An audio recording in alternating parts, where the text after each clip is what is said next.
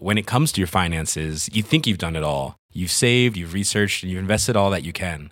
Now it's time to take those investments to the next level by using the brand behind every great investor, Yahoo Finance. As America's number one finance destination, Yahoo Finance has everything you need, whether you're a seasoned trader or just dipping your toes into the market. Join the millions of investors who trust Yahoo Finance to guide them on their financial journey.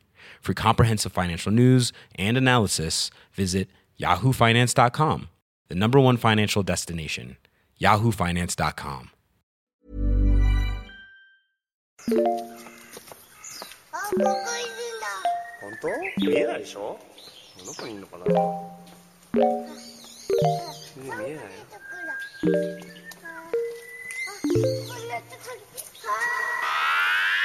What's good, Internet? It is Friday, September 13th, 2019, and you are listening to Waypoint Radio, episode 263. I'm your host, Austin Walker.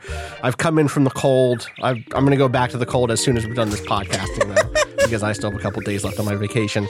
But I'm here to talk about all the important things, and I'm here to talk about them with Ricardo Contreras here in Brooklyn. It it's like seven. It was eighty five yesterday. Going back into the cold. I got a fan set up and everything. Patrick Klepek also here. Yeah, it was 90 degrees on Tuesday, and now it's 72. Brr. Also, legitimate tornado warning Oh. yesterday. I went into the, the the lower basement with my daughter and my dog because I got like a Pause. notification. I got The I got one lower of those basement. Yeah, does- How many basements do you have? Are the you lower floor. We have Oh, a, we have a split level, so it's not like a basement, but it's like a pseudo basement because it's like halfway between underground. Okay. I thought you were describing your house like a Resident Evil like dungeon. Like, oh, we got a basement, and then And we then got the, the lower lower basement. That's where you find all the deep lore. LB LB LB one LB, LB two. yeah, exactly. It jumps to LB five. I don't know what happened to three and four. You'll have to get the DLC for Uh, but- those. I've never gotten the like the like emergency notification on my phone, like a Amber Alert type thing, and uh, like I'm sitting there, like my daughter's eating food, and then all of a sudden I got you know I've got my headphones on, I'm listening to a podcast, and I'm while I'm making dinner, and just like and it's like it like it's wow, it's loud. Rob Zacny, I hope you've had no tornado warnings, though I do appreciate the uh, physical force now possible in your homestead thanks to those giant speakers I see behind you. Yeah, uh, no, no tornadoes here, but a lot of sonic hurricanes when I crank these babies. I see. I see. Yeah, and a lot of a lot of a lot of interesting discourse in my mentions because of Rob. Oh my god, I saw some of the that. sound, the audio, the audio discourse. You know, Audio and class. That's they're they're related. This is the point you did not understand. Yeah, okay, Rob. which like, which type of class are we talking about here? Are we talking about because it sounds like we're talking about capital C class, as in is your purchase of a hi-fi stereo system class warfare? which which which bourbon should I be drinking? This kind of class. God, how's everyone doing? How has everyone been in the last couple of weeks? It's it's been a minute for me, and it feels like the world has kept turning. Uh, and from the outside, y'all have been doing a really good job. Uh, you have not Thanks. only made podcasts about Rob's speaker uh, uh, purchases, but also about video games and news in the world of video games and everything else. But there was one thing you didn't. Uh, it turned out no one here I I felt like could tackle. Um, and so I had to st- take a step up to the plate. Uh, and I wrote a review of Daemon X Machina, the the mech game du jour, as only as only I could. That's not true. I feel like I actually feel like Cado has. I could maybe. I think you could do it. And I, I feel I'm like not- this here's is the the thing, start of be Austin's. Vegas period. what's that mean? What do you mean? Oh, I see what you're saying. Here, you're right. here as only he can. only I can. Is your Austin Walker? That's right. With a mech game review. With a mech and you come out in like a really like Just cheesy gaudy. suit, like Yeah. just like so it's velour but shiny. Hey, everybody, and how's you just going? sort of sit down and you're like. Let me tell you about my favorite Gundam series. How's the and it's different every been, uh, time. Everyone's just like, "Oh everybody?" damn, what's it going to be?" Yeah, exactly, exactly. Yeah, yeah. yeah. I it's also uh, actually before we get into the into the mech review, we're talking about something else very important. Cado and I went to go see a Gundam movie a couple of days of, ago. yeah. uh, we don't need to turn this into a waypoint, but that was a really fun experience. I've, was. I've only seen Gundam in a in a theater uh, once. Um, I've seen like anime in a theater Yeah. a dozen times Same. maybe but seeing uh, a particular gundam uh, movie that is i wouldn't say a good movie Um, But with an audience that's tuned in and that is reacting to the moments is was really great. Yeah, Um, it was super fun, and yeah, that movie had like luckily up front before the show started, they like gave context to how that movie was produced, which was. It used to be TV scripts, Yeah. and you can tell. Oh yeah, it, it's like, like, it's like the first act of a fifty episode TV show, except compressed into two hours. And I don't mean that they shot fifteen episodes or thirteen episodes or whatever. I mean he had scripts for them, and then they were like, "Ah, you're not going to get this as a series." Yeah. and he was like, "Well, then we'll do it as a movie." I'm like, "All right." That means that there's going to be ahead. really weird compression issues in this Yeah. story. That means that like a character is going to be in a fight. It's going to cut like to recognize that the fight ended, and then the next scene is the same character uh, in a different space colony infiltrating a palace with no connective tissue at all. Uh, but it was a blast. I'm really glad uh, that we got to see it was a Gundam F91 for those curious. Um, uh, so that was fun, and that was a great uh, way to top off a week for me playing Daemon X Machina. Uh, review of which is up on the site now. Um, I think people remember that a few months ago when they released the first demo, uh, I was pretty skeptical of the game. Um, it has a great crew on it, uh, including some folks who worked in the old Armored Core games, uh, including uh, some fantastic people from the world of mech anime. Um, but I was like, okay, this just doesn't feel good. Like, the first most important thing about these games, it just doesn't feel good. This isn't going to be the one that gets people into it. But then it came out, and uh, I spent 25 hours or so playing through all the main content. And I think maybe the best thing I can say about this game is last night with the review written, I went back and was like doing side objectives that I'd that I'd skipped over. Not even side missions, but like main missions I'd cleared with side bonus objectives that I hadn't managed to put together. And so that was really fun. Um uh it is a third person like shooter style action thing like the Armored Core series that is filled with a lot of uh anime bullshit. Um, It has some great third act turns that are either incomprehensible or really solid, depending on what your tolerance is for that sort of thing. But I think more than anything, I just like how the game feels. Um, I put some gifts in there, and it like in that review. how.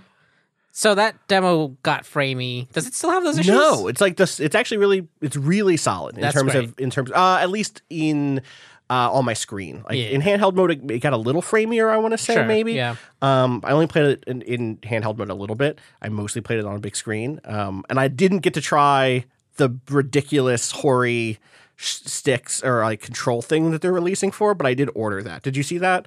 Oh, it's like, like it a- looks like they split a Switch Pro or an Right. Xbox 360 controller in two, and I cannot wait to have that for other games because my hands cramp on the Switch a lot. I don't know if that's like a me thing, but having just a Switch Pro style controller that I can hook to that thing to play on my couch is uh, I'm excited about. I I don't know. I think I'm of the few people that for some reason the Switch feels right.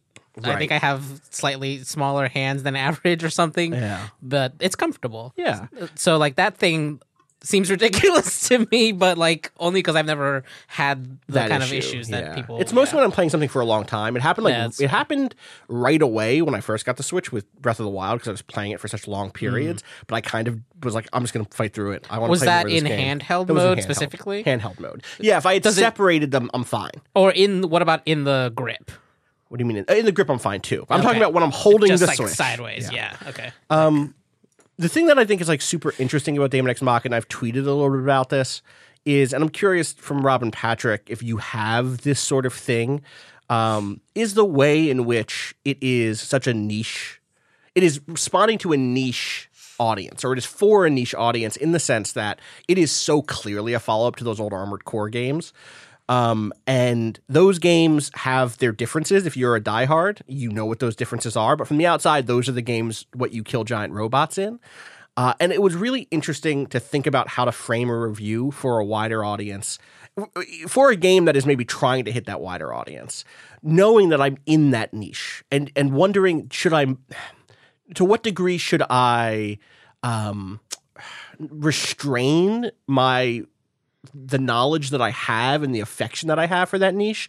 To what degree should I try to translate that experience? I thought a lot with this game, Rob, with you and racing games specifically because of how much specifically the, the argument I'm trying to make is with that with that review is that the thing I like about the game is the way in which you slowly come to understand and learn to have control of this thing that is faster than you that is that is a little out of control but both but like what do you do in that scenario as a writer i'm curious for both of you when you know you're deeper into this thing than your audience might be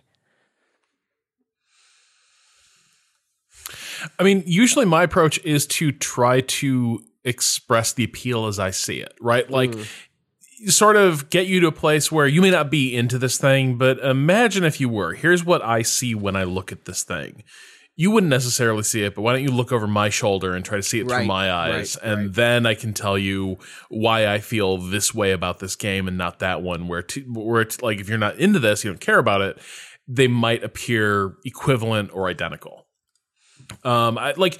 I really like the passage in the Daemon X Machina review where you're talking a little bit about how there's in shooters there tends to be this idea of fluidity, seamlessness mm-hmm. that is often sort of held up uncritically as good thing. But the way you engage there as like, yeah, but with a mech game, not necessarily. Like fluid, smooth, reactive controls are not necessarily what I want. And actually things that other people might feel like find bad feeling or frustrating to me as someone who approaches these games looking for this particular feeling for this particular experience to be evoked that delay that sort of cumbersomeness this feeling of controlling a body not my own is kind of the point. point and so i understand why people might be put off by this but from my perspective this is actually kind of a really smart touch that you might not think about Totally. I think there's like a, one really good example of that and how the game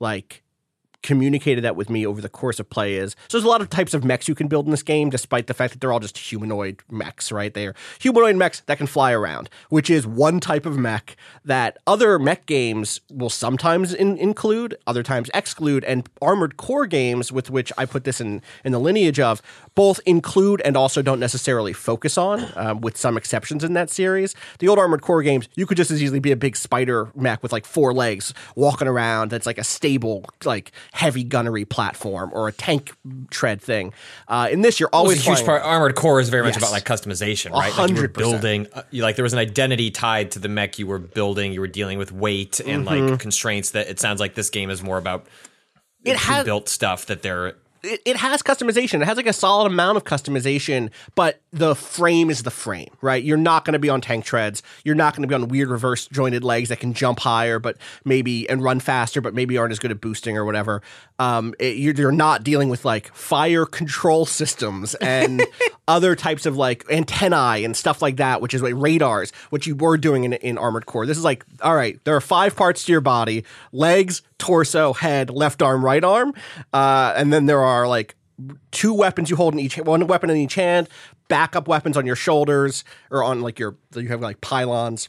Um, one shoulder mounted weapon and then an auxiliary system, which is like, here's a cool thing you can do when you hit the Y button. For me, it was I want to be able to get to the ground fast, so I have like downward facing boosters. So I would hit that. That I left on basically uh, the my favorite yoga move. downward thrusting booster. Exactly.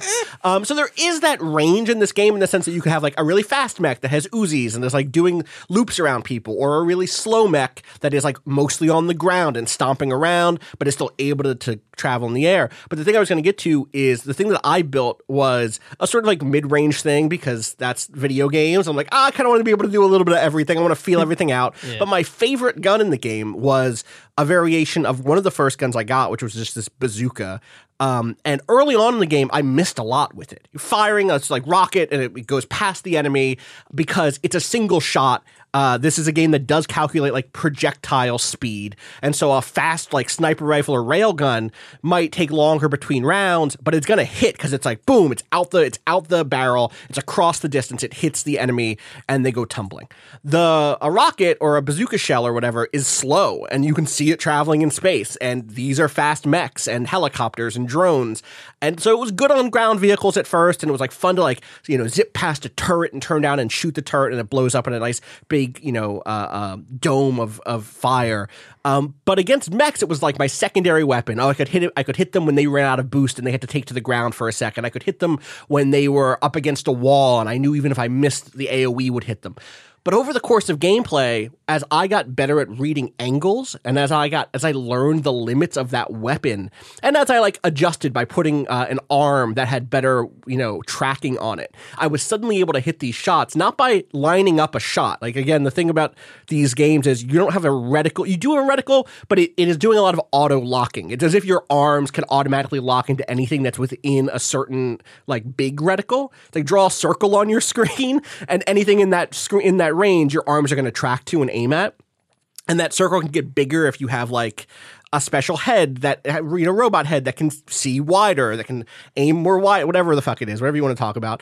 Uh, it's like the firing range is, is wider or or deeper. Sometimes it can see further. It can it can track stuff a little bit further away. But by the end of that game, I was doing these motions where I was like flying past something, shooting, and you could see that I was leading the target with the rocket shell. And part of that is knowing the angles, and part of it is upgrading the mech, and all that stuff comes together in such a way that is just like wow, this is awesome. And I wouldn't have gotten that feeling if at the start of the game I could just line up and shoot things the way I could in Control, which is just doing a different thing, which I played over the break also a little bit more. That game fucking rules. And I'm glad in that game to come out the gate, get a couple of powers, and feel ultimately super powerful, even if I also want, but I also want this other experience, is really what I'm getting. I also do like that in a game like Daemon X Machina, I can be like, whoa, this thing is not doing the thing I want it to do right away. How do I? Okay, let me get a little bit more. Let me get it uh, uh, into my into my blood a little bit more, and then I can then I can really make it do the thing I want it to do.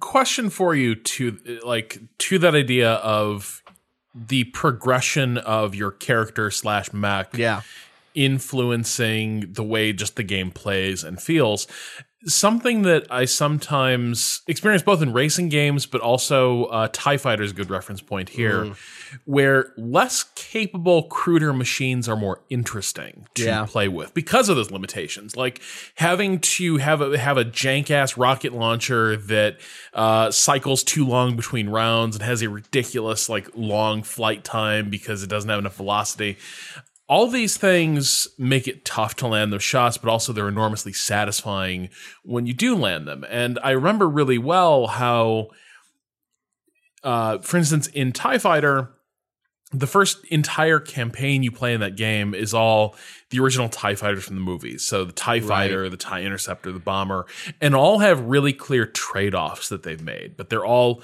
you're vulnerable in kind of all of them. Uh, later on in the expansions, they just start giving you super vehicles that like kind of make a lot of the trade-offs you were having to weigh in your mind in the earlier missions kind of irrelevant. That's no longer what the game is about. And I'm curious, did that degree of empowerment in Daemon X Machina manage to move the uh, problem space into another interesting direction, or did it begin detracting from the satisfaction of mastery uh, for for, Right. for your vehicle? I, I will say that like in the back in the final fifth of the game, there are a couple of fights that just become slogs in the sense that it felt like the only thing they could do is throw higher HP pools at you. Um, but those are broken up with really good boss fights, and even there, I'd say I'm thinking four fights in particular. I would say three of those four fights still wound up being very fulfilling because of the way they wrapped up some narrative stuff for me. Um, they're like big, you know, you're you're squaring off against rival type shit, and it like, okay, cool, I'm still here for it. Um, the the I guess the other half of this to think about is mostly it doesn't have a progression curve tied to your mech that is linear. There are some uh, exclusions there, but like the reason I kept using my bazooka from the beginning of the game, the whole game, was not because it, I wasn't unlocking other bazookas. It's because it was the one that I felt th- like I liked the most. Um, there was a rocket pod I kept going back to also that I liked more than the quote unquote second or third or fourth tier ones. Um, it was probably not as strong as like the rocket pod that could fire 300 missiles in a row slowly over the course of a minute or two, but it launched 12 at once. Uh, and one, that's just a cool visual effect that I liked most of the game. Uh, and two, it it like felt like I'd built a strategy around that particular thing. So the mech parts, while there might be like Mark II or Mark III versions of a lot of them, they tend to have trade-offs. There are exceptions. There are things. There's like a very slow curve, um, but every step along the way with that curve, there's a range of options, and you're still choosing between: do I want the gun that can track things fast, or the arm that can track things fastly, uh, fast, or do I want the one that's good at beam resistance, or do I want the one that's whatever? The other half of this is that more traditional linear curve does exist in this game, uh, and it's optional, and it's a really cool thing that I actually didn't touch on in my in my review at all because I didn't really find the space for it. But there is um, there are like cyborg modifications you make to yourself, and that is a whole skill tree. There are three skill trees for your head, your torso, and your legs, where you upgrade your physical human body with robot parts. Um, and those give like flat bonuses like reload reload time or extra melee damage, but also some new abilities. One of the top tier ones that lets you teleport your mech like 30 feet for a big stamina cost, which is a great ability to have because sometimes you're up against a wall and you're like, I gotta get the fuck out of here. Or sometimes a giant, you know, dragon mech type thing, or I guess it's more like a bug anyway, is shooting at you like, I cannot be here right now. I have got to go. And and being able to get that style of upgrade in this other tree was really cool. Um, and I say it's optional, one, because it's like in a side room at your HQ that you need to like go over and run over to do it. It's not a thing that like pops up every mission. If you want to go dump money into it, you can do that. Um, two, because it is reminiscent to me of an old system that the Armored Core games used to have called Human Plus, which was their. It's like the reverse of New Game Plus. It's also it's like. All right, so when Armored Core, Core came out, uh, Armored Core is a weird game a hard game, and it was easy to lose money in that game. Uh, and in those games, if you ever went fifty thousand dollars into debt, you started with 10,000. You made money from completing missions. You lost money based on like ammunition spent, failing side objectives, collateral damage, stuff like that. Um, you would fail the game. The game would end. But then when you started another game, they gave you a human plus upgrade. Uh, which was like you're a cyborg person, and so you get better cooling, you get better boosters, you get you know your uh, laser swords are stronger and stuff like that. It was like a ninja dog mode in Ninja Gaiden or something, but a little less insulting. They no one called you a fucking dog. They said that you were in fact a cool enhanced human, which is a nice way of framing it. And those sorts of bonuses are what are in this like upgrade tree that lets you like eventually get cyber eyes and double jointed, you know, legs. Um, which also the other half of this thing is the, the reason that you have that stuff is you can get out of your mech in this game and fight on the ground. And there's like three or four missions that require you to infiltrate a facility and steal a mech or whatever that way. But mostly it's if you get shot down, you're still in the game. You can eject from your mech and continue the mission on foot using like a laser blaster. Like it's it's almost like a mag from Phantasy Star Online. Shout outs to the Dreamcast, by the way. Happy 20th.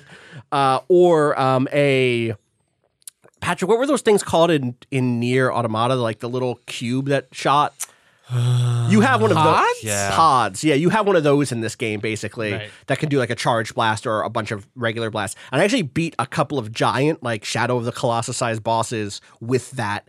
Damn. I beat the final boss like that. Now that I think about it, it like wrecked my mech, and I'd almost gotten it down. I ejected and then used like the the human sized character to beat the gigantic final boss, which That's was cool. which was very cool.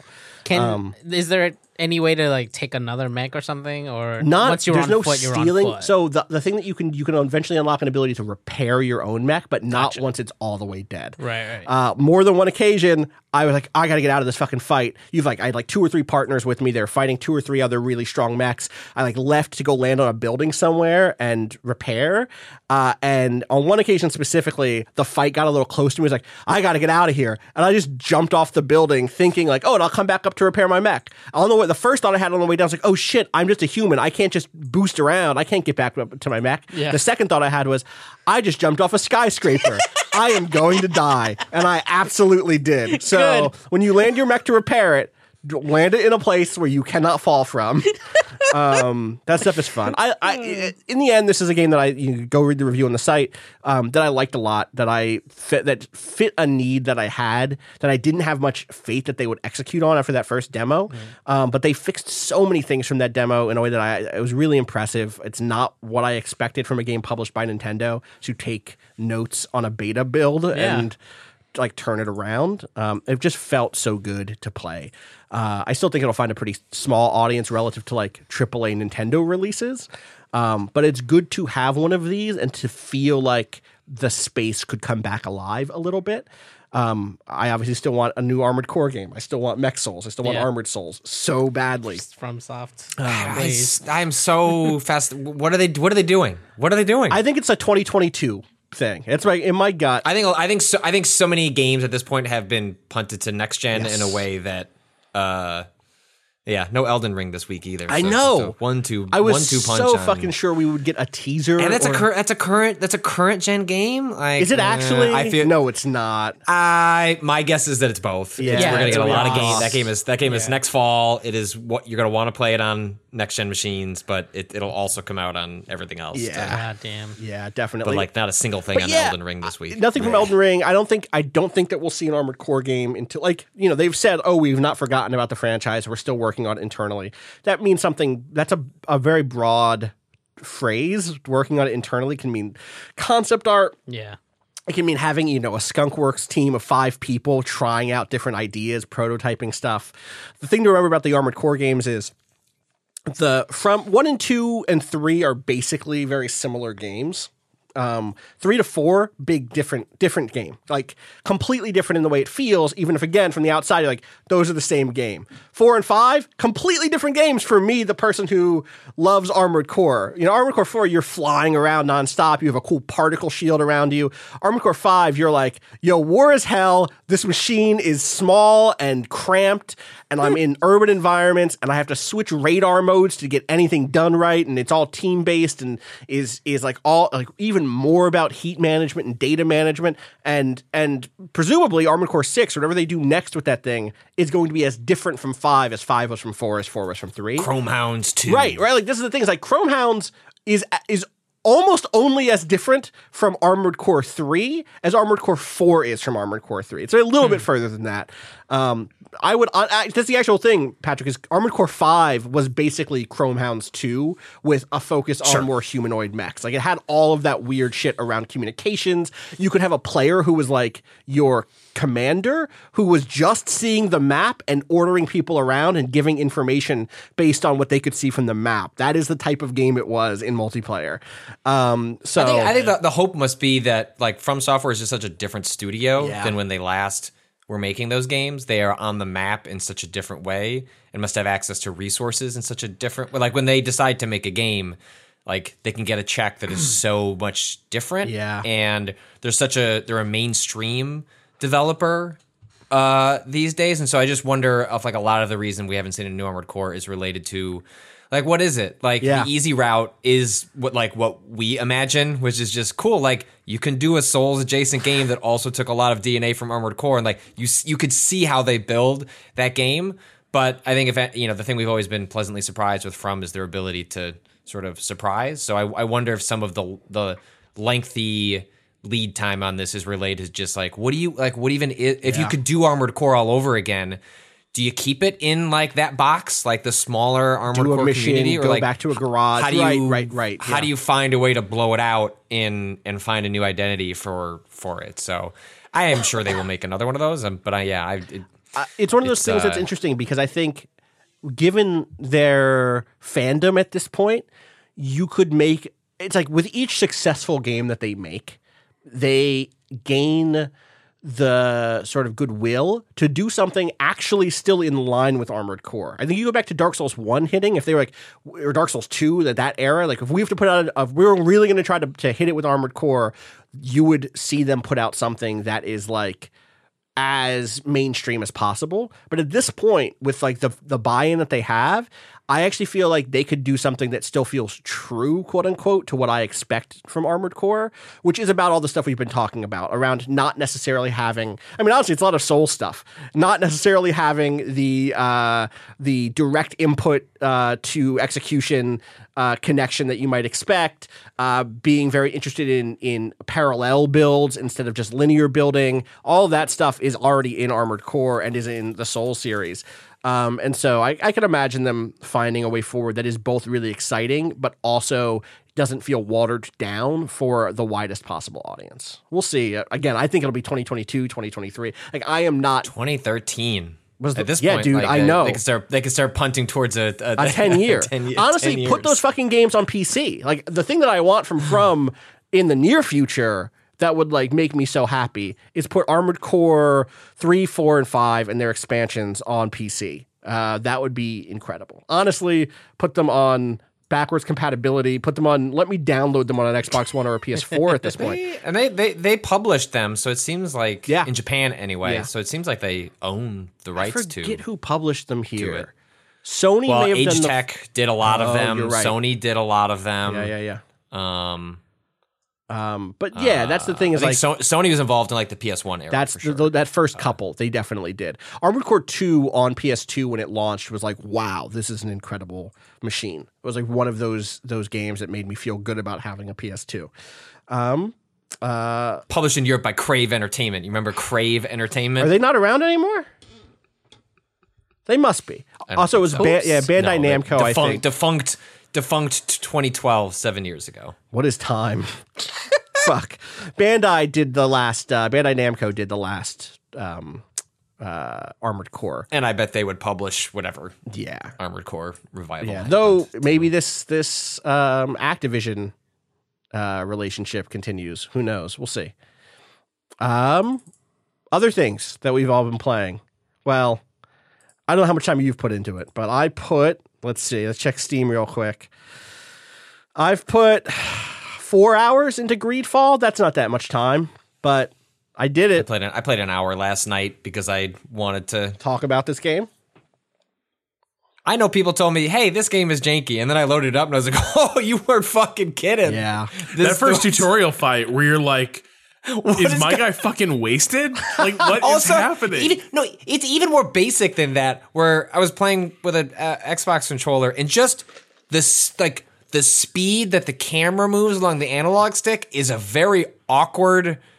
Just I, I was just It's not very funny prepared. I have not, to I have not played a Spider production. I know that they are like known for being like Having you a know, janky particu- is a yeah, is a yeah. Is a, uh sort of uh, both a pejorative, often used as a pejorative, and also like a very like not very descriptive term, but uh, uh, it means like low budget uh, but ambitious. I guess is often what a lot of those those games fall under. Yeah. Um, but yeah, I don't know. I played an I played an hour. I didn't make it to the island. I was still trying to find where my drunk friends are. I guess. Okay. And Uh, it- I, I was just going to say it's very funny that we come to this right after me being like the thing I love about Daemon X Machina is I, I put in I do things on the controller and different things than I expected happen. And I love coming to terms with that. But here, fuck it, this is bad. Those are what I. That's what I believe. There's one good I way for like controlling person- this game. No, I, I feel you. okay, so Rob, go ahead. Caller, thing go ahead. completely melted my brain is there is a consistent uh, UI issue with tutorial prompts Yeah. where it looks like it is telling you to press one button when it actually means press the other. Like the mouse button when it was trying to teach me to parry. Um it was it it shows you the outline of a mouse and it's just just a white outline and then the I want to say it was the left mouse button was blacked out and the right one was still solid white. What it's telling you to do is to press the white one not the one that is distinguished from the rest of that outline visually. And so Like cla- uh, this is like a classic, like okay, cancel, and you don't know which Yeah, one it's like, your what- what is- cursor is on. it was like parry this guy, press the left mouse button. I was like, I pr- like Bro, I'm swinging my sword. He Don't just keeps attacking, to- man. Yeah. Like, what do I hold it? Do I hold it? And the guy's just like uh. fucking leveling me, and then he's like, "Man, you fucking suck. like, you are terrible. I thought I taught you to fight with swords, and you're just garbage, kid. Here, let me bring these two assholes out, and you're gonna fight them until you learn what the fuck you're doing." And so That's my I- my favorite note on that tutorial bit is I don't know. I'm curious if either of you got caught by this. You do the tutorial with this guy Carl. It's a third. Greedfall is a third person uh, action RPG. It's like it's like trying really hard visually to, especially with the UI, to be like a successor to the Dragon Age series. But it has combat that's like a little more witchery in in some ways. Yeah, Wit- Wit- Witcher is definitely the the just like er, and like early earlier Witcher, not Yeah, yeah, like yeah. like Witcher two Witcher. the the thing that I'm curious about in this this tutorial is you do the tutorial with this guy Carl, who's like your bodyguard slash quartermaster or whatever, and then he's like, "All right, do you got it? Do you need do you need to go over the basics again?" And I was like, I like, don't got it, Carl. Did you say I you don't got it? Did you both say you don't got it? Because I said don't I said I don't got it, and I expected to just get that tutorial again, and he was like, "All right then, now here's how guns work," and I was like. What if I had said I got it? Were you gonna send me out into the world without teaching me how fucking guns work? If I had said, "Yeah, I understand swords," you were just gonna be like, "Oh yeah, all right, bye, have fun." what? I'm sorry, Rob. Continue. Those two guys came out and kicked your ass. No, no, because then because then they just sort of stand there around, wait for you to like patiently like gun them down. It's a bit like um, oh gosh, I, want to say in like King of the Hill when when Hank tries to take Bobby out to to shoot a deer, and they go like he's so bad at hunting that they end up going to like the rich suburban dad hunting ground where mm-hmm. like you just sit up in a stand and the feeder comes and like the trusting deer walk up and and get killed. That's basically like those deer are your training enemies in this game, but it doesn't really even matter that much uh, because the combat is also just like seems really simplistic uh, to the point where I don't think I'm playing well. I just don't think it matters. Like uh, you know, I, I whack I- whack whack. yeah, uh, just shoot a guy and then whack him a few times and then shoot his friend Uh-huh. and you know stab her a few times and you're done. I don't even know in this in this opening section. I that first like fight I got into with some random people on the street. Oh my I don't even know why I was fighting them. Yeah, you step- Who am I killing? you, step out why of am I the beating the shit palace. out of these people? You step out of the palace and instantly are fighting some randos in shawls and capes. like, wh- why? They're dead now. I just killed three people. They're just dead in the streets. There's already a plague. But actually, you know what? Maybe there isn't a plague. Maybe it's just me walking around town and killing people. I don't know. Um, I think the reason that this game. There's a lot to talk about here. There's a reason the three of us decided to try and start playing a game that probably in any other scenario we would have just been like, I pro- Like- I probably would have dipped my toes in it. I am hard up for this style of RPG, or at least I thought I was based on the type of thing it is. I was a you know I like Bioware games. This in UI in presentation, in the fact that it's doing like shot reverse shot, you know, dialogue option type stuff. There are actually not as many dialogue options as you might think.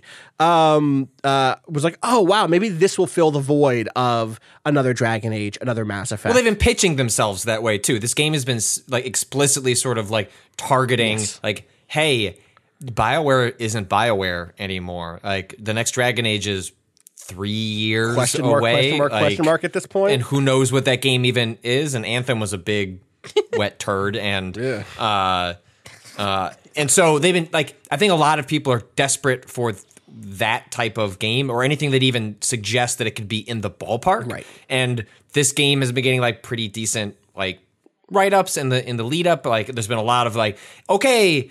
So even if you don't like previous Spider games, like this one seems like they're kind of coming along. Like it's easy also to forget CD Projekt Red uh, when the original Witcher shipped. Most people played The Witcher 1 when they played something called the Definitive Edition, which was like a year of patching later. That game was like not unplayable, but like also not out of the ballpark of unplayable when it shipped. and they re- they really did a lot of work to get it better. Witcher Two was like a big leap forward, and Witcher 3's combat, which I still think is pretty trash. Uh, uh, was it like it even itself like more of a leap forward? It- which is all to say, uh, I think there's been some thought that Spider has been a studio progressing in a similar arc where it's like their storytelling ambitions don't match their ability to deliver on mechanics, and that Greedfall might have been an instance where they were making kind of a Witcher 2 leap where it's like, ah, like, all right, they're getting better at like melding all of these things together. And then also we should mention, and then we'll get there Yeah. because, you know, this is like, it's this game is explicitly saying, hey, this it's a game about colonizing in which you are a colonizer and we're going to ask questions about that. So like that's immediately like for like, like if there there's like someone that got like run around with like like a like an alarm bell for for it's like it's a game about colonizing. Ding ding ding ding ding ding ding ding ding ding uh, Yep. Uh huh. Um, so I've seen more of that stuff than, than you have probably, uh, because I'm a little bit further in, and, and I've only seen uh, like the the the, gate, the opening hour is you uh getting ready to go on a ship and you're doing some small side quests to like kind of set up how the mechanics of the game work and the storytelling works. But the, the hints of it are that like oh like hey you're gonna to an island. By the way, there's some natives there and like they're a little unruly and they don't they don't want to speak our language. But don't worry, we're gonna convert them to. Christ, quote Christianity or Whatever whatever the called. equivalent It- is here, and that's a little bit of the setup that I've seen. I've not actually seen any of that stuff in practice. Rob, you were shaking your, you were doing not shaking your head, but you were like, hmm, ha, hmm, Equivocating. equivocating with your head. Well, so the thing that I like so far is that there's a little more dimensionality than I was expecting to this. Like the fact there is one faction that is hell bent on uh, converting the people of Teer Fradee, uh, which is. I don't know what's going on with that. It's such a strange. It's an it's an odd name. I don't, I don't uh, hate it, but it's just it, sounds yeah. so, so sing song. Well, It's it's very Um, clearly supposed to be like Celtic, right? Like tier T Yeah. Versus they spell it T E E R. Yeah. Uh, not. T E E E. Right, right, right. T E E R. I said that right the first time. Um, but that style of like Celt, like it is, it is. When I asked them about this at a preview event a little while ago, like, so the first thing you need to know is this is about European colonization. this is about the ways in which uh, Europe was colonized by other European powers, as in a way that was like, and that should put to bed any questions you have about the way we're representing natives or colonization. Uh, and I, I, it is about that, and that is a real fucking thing. Like, Yeah. go talk Yeah. to people from Ireland about the history of colonization and depression in that in that country. Like that happened like, all across. Go talk to parts of Spain who had their cultures completely stamped out by the Spanish royal powers. Like this happened a lot. Yeah, but the the the the natives are coded as They're coded like a mix. They really are. Yeah, so I'm, okay. I'm, a, I'm four hours in, right? Okay, okay. Like uh, It's just like in the it is it is seen a lot it of it, so- yeah, we'll, we'll get to it. I think. Yeah. To, to Rob's point, like I also came in expecting. Uh, I'd say before the first preview event I saw, I came in expecting here is fantasy Europe, and it's going to the fantasy New World, and there is one culture on each side of those things. And they're going to come to a clash, and you will pick through whatever the conflict is, and you will be a peacemaker or a troublemaker because video games and choices are uh, a thing that that uh, everyone thinks is just good on its face, and that is the only way to do it. Um, in fact. The opening hour or two set up that, or it kind of depends on how much time you want to spend in that opening area. Uh, set up the fact that the old world, quote unquote, uh, the fantasy Europe is already divided and fighting among themselves. Right there is your your group, the congregation, which are a merchant group. Uh, they're kind of neutral and they kind of want to like remain out of of uh, kind of war and politics on the continent. Uh, there is a group. I forget what the name of the religious faction is. Thélème. Thélème, uh, who are like fantasy Catholics, uh, who uh, are are religious religiously motivated. It is the primary faith in the world. Uh, they want to go to the new world and and uh, convert as many people as they can. They want to bring faith to this new world. Uh, and then there is. Uh, I remember the name of the city is Al Sahad, but what is the? Do you remember the name of the other? the Bridge Alliance. the Bridge Alliance, right? Which which is a collection of nations uh, that has that's definitely been Arab coded so far. Um, Yep. uh, Arab and Persian and and Middle Eastern uh, coded so far.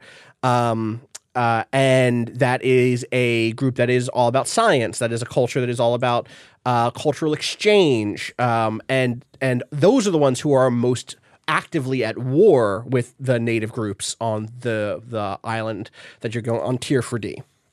Um, uh, they do the thing immediately that video games do, uh, that that Bioware games certainly do. Um, that we talked about recently with uh, Fallout games and and uh, with uh, what is the up, Outer Worlds? Um, the idea of like ah, but all sides have bad people in them. There's a quest early on, uh, basically to go kind of corral some heretics for the church, uh, and a a quest for the sciency Bridge Bridge Alliance faction to run a supposed charlatan out of town. And of course, it turns out the heretics aren't heretics, uh, and the charlatan isn't quite a charlatan. And wait a second, maybe these groups don't have like the best intentions in mind. Maybe they're both sort of corrupt, and they, they both have issues with with uh, bureaucracy or with uh, political power or with trying to you know keep the status quo in line and blah blah blah. Um, and I was like, okay. In fact, I was like, at that point, I was like, I would take a whole game set in this world where they're developing the Bridge Alliance, Them- Thélème, and the Merchant uh collect whatever collective whatever they're called. Um Congregation, and yeah. congregation yeah. Uh and specifically the other half of this is like another game published by focus home interactive this year. This game takes place in the middle of a big plague. Uh the premise of the game uh, uh starting position is this thing called the malichor spreading through fantasy europe and is killing a bunch of people including your mother uh, who's very sick at the start of the game. Ga- ga- game opens with just your mom being like, "Bye." Like maybe you'll find a cure, and the, the son is is is like, "Well, but I won't get it back in time for you." And she's like, "Yeah, bye yeah." yeah See ya. see ya i look i look real rough don't i yeah It's yeah. It's a. It doesn't seem like a pleasant uh, no affliction. No, have. not at all.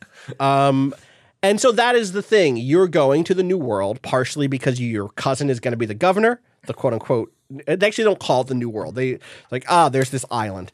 Um, uh, to find a potential cure. Um, and because your cousin is going to be the governor of the congregation settlement there, New Serene, and because you're going to be the legate who is, you know, a, a, a peacekeeper, a, a, a fixer, a person who's going to be a, a dealer of justice and someone who can arbitrate uh, and and uh, you know handle handle complex situations.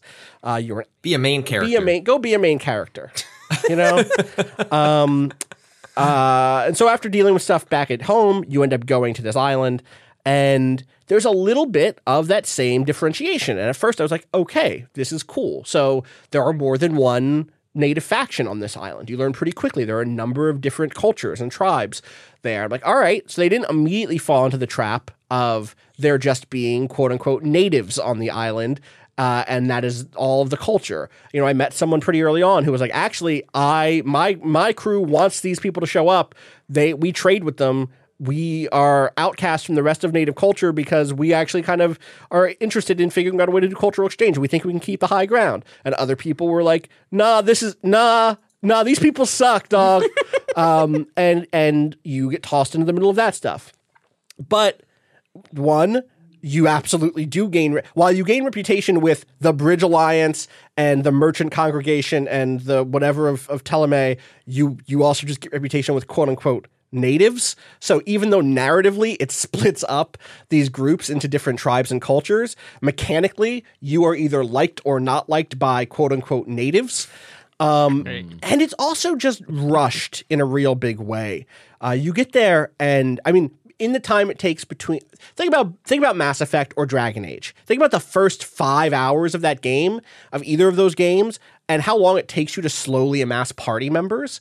Where like you know you go to you you play through the intro of e- on Eden Prime and Mass Effect. You go to uh, the the Citadel, not the Citadel. The is that what it's called? The Yeah. Citadel. Uh, you recruit uh, Garrus. You recruit Wrex. Uh, you get Tali, like bit by bit over the course of a few hours. Then you go off to a whole nother planet and you get Liara. And like by, by hour six or seven, that you have a full crew. Uh, in this game, in like a thirty minute sesh like section, it was like All right, I got my main guy. then, um, like from the time I left to the time I got to the governor's mansion, it's like, oh, I got two more people. I got the the dude who fucking drove the boat here. You drive a boat, right? The guy who drove the boat here, and a, a native woman who was just on the governor's doorstep, being like, oh, I want to talk to the governor. Just ready to And I was like, "You're in my party now. You're gonna be my healer. All right, cool. Forever. You, do you want to go do? You want to go solve a mystery with some like dead merchants? Is that not what you signed up for? You just wanted to talk to my cousin? Too bad. Listen, there's an arena fight we have to go do first. You're good with that, right? I'll, I promise I'm gonna let you talk to my cousin at some point. But first, He's only two squares away. yeah, he's right there. He's on the. Trust me, guys. There's a great pub just two squares away. My cousin is there. He's holding court. God. Uh, oh, this one's closed. Okay. Well, the and at that point, it it it did it started to peel away, or like I think that there is this game has incredible art direction. It has just some inc- just the lighting in this game is fantastic. There are alleyways that are represented with this kind of like flooding backlit, mist filled, like wow, the world. Even though there's not much of it, right? They, they're this is like Spiders is out here doing a lot with a little visually. Skyboxes that that are just breathtaking, a real sense of, of of the place in the world. But every time I pick at it a little bit more, a little bit more of it kind of falls away. Um, and I, I mean that both in terms of that narrative. Uh, and again, I'm only four hours in. I'm gonna I'm gonna probably put some more time into it. I am curious, even though now that I've gotten to the bulk of the game and I'm like running around nature killing 30 different wolves, I'm like, uh, this is one of these. Gotta get those pelts. Yeah. These aren't even, I'm not even trying to get these pelts, Patrick. I'm trying to get to a place, and there's 30 wolves between me and that place. and and so they must die. and you know, colonization be like that sometimes. You know, sometimes you just have to exert your will on nature and make it yours. Uh, and let it know what organization looks like and what culture looks like, Patrick. Uh, and so What are those wolves dropping? I got, I got bile from one of the wolves, and I feel like I would have. Okay. I Austin, if I ever had to kill, Is there an wolf- animation for that? Do you do you get to see your main character like shove its hand in the this wolf's throat and collect it? Yeah, yeah, yeah, there's an animation. It's uh the UI from Dragon Age Inquisition shows up, and then you hit X to collect the bile. Um, I would leave bile on a wolf every time. Maybe I take the pelt. You know, there's I can probably take a cool bone, make a fang what, are, necklace or what are- something. what are the uses for wolf bile though? I don't know. Oh, you know what? I'm not an alchemist. It's probably po- it's probably po- it's probably potion Yeah, yeah, mixing, yeah. right? There's like a huge yeah, there's a tree huge, where, like, skill tree in this. Some game. of you have Yeah. never balanced your humors before. Um, there was a there was a really cool skill tree. There was some like. Uh, what point did what what like skill did you put your points into? What like talent, not like fighting stuff, but like the moving around the Oh, world. I did conversation immediately. like charisma or intuition. what- so here's the thing that I like. There's charisma, Mm. which just gives you charisma pops up all the time. Charisma is a thing that's like That's just great. That's just like basically like greater chance Yes. for an, for option. an option. That's the one I. Yeah, picked, there's also intuition, which presents different dialogue options, and I'm going down that tree, and that's the one where you're Sherlock Holmes. That's the one where you're like, aha, but the door is ajar, isn't it? And the guy's like, "What do you?"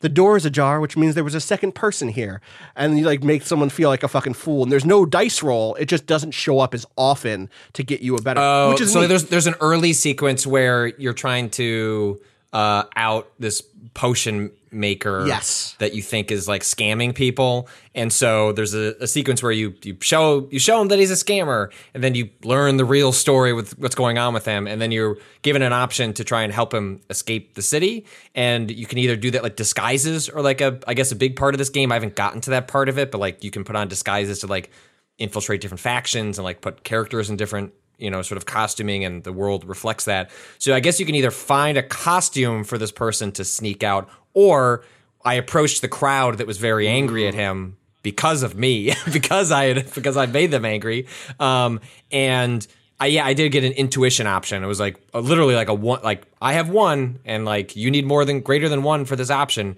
And it was then to convince the crowd that actually, if you don't leave here, like that potion he sold you is going to give you paralysis, so you need to go lay down. Yeah. And then the crowd, Oh, the crowd of two went away. Yeah. That is that that stuff is cool. There is like a lot of um there's like a bunch of that style of alternate options for solving quests based on what skill set you have? Do you have science? And if so, can you craft a thing that blows a hole in the wall so that you can get in through a basement instead of having to pick the front door's lock? See, that's cool as hell. I I miss a game like that, which is like I immediately understand the appeal of a Greedfall, uh, like absent everything else, which is just like a game, an RPG with options that has like a nice big art budget is like there just aren't. There's weirdly not that many of those, despite the fact that I have a million games to play right, now. The the thing that I, I keep coming back to though is and I think it's still I think it's caught up in that idea of there are many solutions to every problem. Um, is that conversation around Outer Worlds and around New Vegas and around like, you know, obviously if the quest is I need to break into this shipping uh, warehouse to change the manifest so I can sneak some some you know extra cargo on this vessel. Uh, that's one thing, uh, but it, it's that same thought pattern of like we want to give the player as many options as possible to solve the quest that allows you to finish a quest in which you decide like, you know what, fuck the heretics. They didn't do shit, but fuck them uh, or let you lean into being the colonizer, dismissing the concerns of the native dude who is being harassed. Um, and there is something about that style of play. I mean, I, I think actually. Um, Heather Alexandra over on Kotaku uh, wrote up a piece about this. She's a little bit further in. She's like 10 hours in. Um, but the thing that is so fascinating is where it allows you. It gives you all these options to to change things. To do you want to blow a hole in the wall? Do you want to balance beam your way across because you took vigor or vitality or whatever? Do you want to sweet talk your way in? What do you want to do to get to the place? What do you want to do to get to the thing? Uh, but then it's like, okay, either here's a binary yes or no option, or here are the times that you don't get to do shit. And there's a specific thing that in her review she calls out that I've seen a bit of so far. She says, um, I've yet to see the the moments of awareness that the game shows coalesce into anything actionable. I could butt heads with the racist church official and state my disbelief in his God, but I couldn't intercede as he choked a quote unquote sinner to death. And it's like it is it is calling its shots. It is choosing its moments for when and where it does let you decide to be the guardrail on on morality, right? There are things that it's just like, and then this is just a true thing about the world. I think it's a game that wants to say something about colonization. Again, I'm four hours in, but it seems like it's like, ah, yes, you're going to be the thing. You're going to be the the force of of good in this culture. But to do that, it's choosing to keep you from interceding at certain places, or else deeply limiting your available like uh, uh, lexicon for interactivity and where and when you can do it. So it's kind of giving me the bo- the worst of both worlds. It's both saying, ah, yes, you have as many options available to you as you will. You can talk your way out of racism. You simply need to, you know, have a high charisma score to convince the the head of the merchants in this town to let in a uh, an, a native guy to sell his wares. But also, it's saying, but there are li- listen this is systemic this is bigger than you you you can't you can't actually do anything here some of this stuff is just a cutscene bro you don't get to hit the x button and save the day and it's not quite threading that like there might be a way to do that but i haven't seen it do that yet in a way that makes me confident about the rest of this game um, there was one thing that happened actually in the demo that I had a few, like a couple months ago of this game that actually felt right. And I want to see if they do more of that. And that was a moment where there were some Bridge Alliance scientists who'd gone missing and who were uh, ended up, of course, having been killed by uh, some some native folks who were like, "Y'all shouldn't be here. Get out of here." And there was a confrontation between one of the remaining scientists in this group and the uh, the natives who had who had killed the other ones. And my dialogue options in that at that point were like charisma, try to talk them down like bribe them to not hurt this person, say like fuck it, you can kill this person, or because I had her in my party, have the the one native character in my party speak for me, and I was like, you know what, you Cerisi, you go talk to this person. I'm not in my mind. I was like, I'm not from here. Can you? What do you think about this? Uh, and she was like, uh, excuse me, I don't know these guys. We're not from the same tribe what they do is their business. In fact, we disagree about the whole big picture thing. And not only did they kill, I think that they killed that British, or they, you know, combat started right after that. They didn't kill that person, but combat started right after that. And afterwards, I lost reputation with my native um, party member because I was trying to like use her nativeness to get me out of trouble, which is like interesting. Okay, there was some like very interesting thought going into that into that conversation uh, or into that into that moment. But I'm also just I think the bigger question for me is like what it, you know what it reminds me of Rob uh, and you talked with Dia at great length about this during the Tomb Raider process, but it's hard to imagine a version of this game that is so good that it feels comfortable for me to play in regardless of the execution. You know what I mean? Um, like in the same way that Tomb Shadow Shadow of the Tomb Raider was that one. Um, in the same way that like the core premise is so frustrating um, and is so charged that it's hard to imagine what that execution looks like. That is not not just uncomfortable, but is not hitting landmines. It's hard for me to understand or or con- conceive of the game in which I am playing a colonizer. Like that is what you are. There is no doubt about it. Even the game that is about the colonizer throwing off the title of colonizer. Even the person who's like, I'm an outsider here, but I'm here to, to work with the with the insiders. Like I, I don't want to play the Last Samurai. like I don't. There was a time when I did, but that's mostly because it had samurai in it. In the same way that like there's mostly there was a time when I would have loved this game 10, 10 years ago. I'm like, yo, there's natives in this game. But I think my bar has been your party. Right, you would have one of them in your party. Wow, I could like They don't want to be in the party anymore, but yo, you're here, are. so we're Oh, family. I actually think that this game does have that thing of like, oh, your party can turn on you if you make certain choices, and there are ways that I think that they could they could handle that that do feel meaningful. Mm-hmm. Yeah, uh, I- like honestly, especially if it's not about big shit. Like if there is a moment where someone leaves my party just because they're like, wait a second, I'm. I'm a colonizer, like, but Black Dynamite. We sell drugs in the community. If there's that style of moment, we're like, but we're here to colonize these people about something small. That would actually feel great if they left my fucking party. That would help communicate the the idea of like, ah, yeah, I'm here to do a good thing.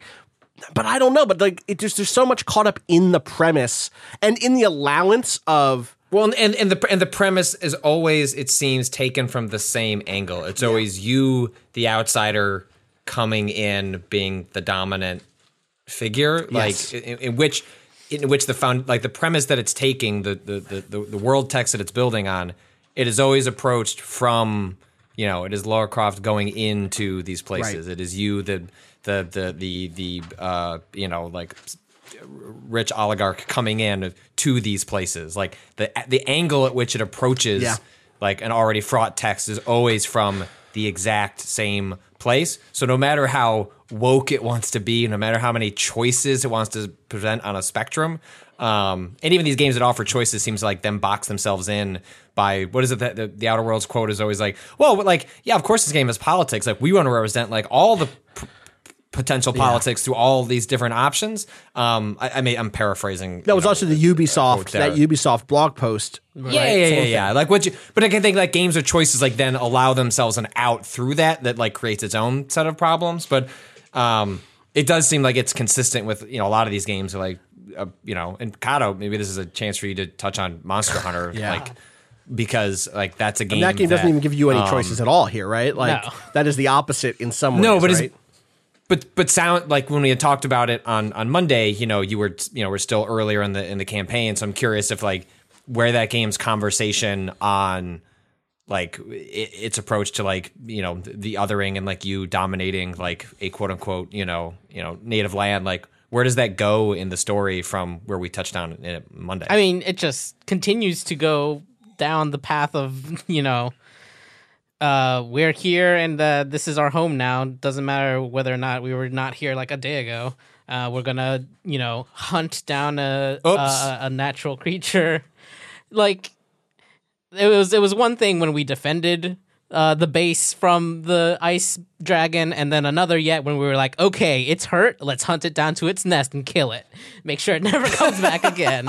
Um, yeah, yeah. It just keeps. Jesus. yep, exactly. It keeps it keeps on upping the ante. Like every time I think, like, okay, like this is probably the worst it gets. It like you know adds another layer of like, nah, we're we're really doing the thing this time. Like we are straight up, we are colonizing this space. Like fuck it, we're using all the natural resources we can. We are making a, a new home for ourselves here, and we are going to fight for that home, even if that means going out of our way to kill things when they're not really bothering us anymore. Um, yeah, I don't know. My brain is a little fried on that game just because it's also long as hell. Yeah, I've heard Uh, that it's like as long as It has so the original base game has 25 quests. Yeah. Two of those are killing small tiny monsters. Uh this game has 24 quests and they're all big monster quests. wow, Yeah. that's a lot. it's a ton. Are those all unique monsters? Yeah. Wow. Um I think one of them No, well actually 3 of them are the same ice dragon. You fight it multiple times. Okay. But the rest of those, the other 20 whatever, I can math. And it still has the same. So I, you know, I, I wrote a review. It was the first review on the site, technically, which is a weird thing that we noticed today. Because we have a so we have a review template. We have uh-huh. like a, a, a Photoshop file that has the mm-hmm. review stuff in it, and the default image that's in there is Monster Hunter World. Because Is the Monster yeah, Hunter? because that's the first review that we ran. Even though now retroactively we went back and added that tag to a bunch of other shit. Yeah. basically reviews. We finally formalized that we're, oh, we're doing quote unquote. Did I ever reviews. explain why we didn't do reviews at launch on this podcast? I feel like we I feel like we talked about that when we did the Monster Hunter. But I mean the real reason, not the reason that we came up with.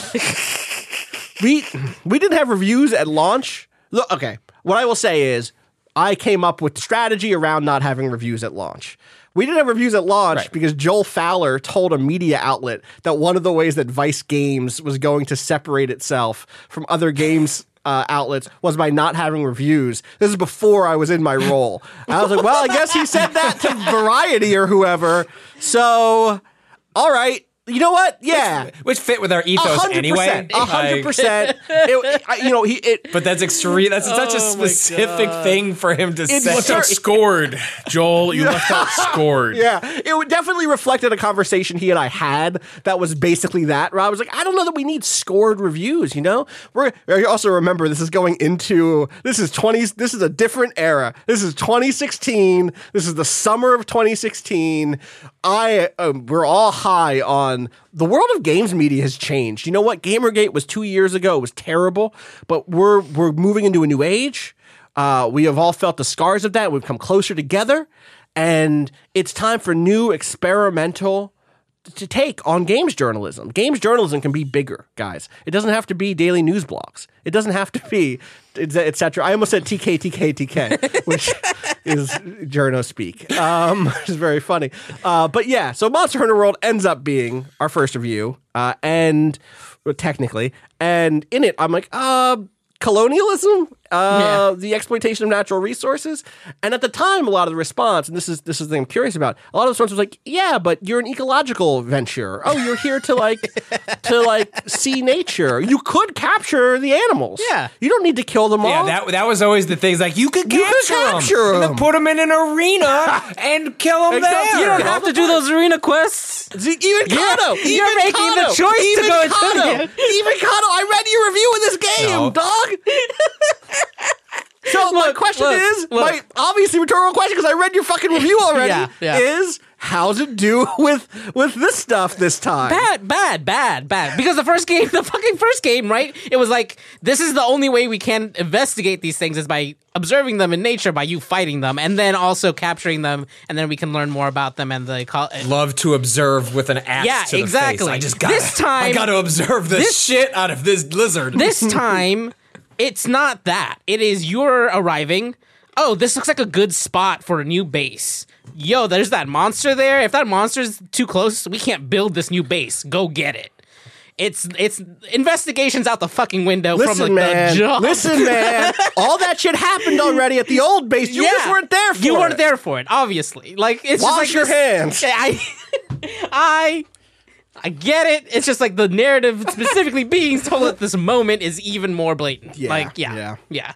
and recurring. It sounds like it sounds yeah, like it it's everything. not- it's yeah. everything. Every single thing is like, oh, we need a new trade route to get more stuff to the new base. There's this thing in the way. Oh, uh, fucking yeah. That's the thing. Like, like there's like a couple. What if we could- There's what if we two could- in there that are like, monetize the rotten veil. Um, God, that's fucking The- odd Well, title. and it only um even you know even even beyond the the uh, colonialist aspect, it's like it's the, the gross part about Monster Hunter that you have to like put out of your brain is like you know the, that moment where it starts limping off, and it's like cool, like we pro- that's probably enough. Yeah. like in a, in a, like an, in a, it's like it's good. Right. Like we scared it away. Like it's not in the spot anymore.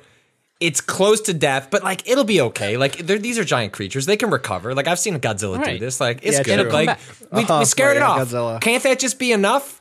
Why do we No, need to then right.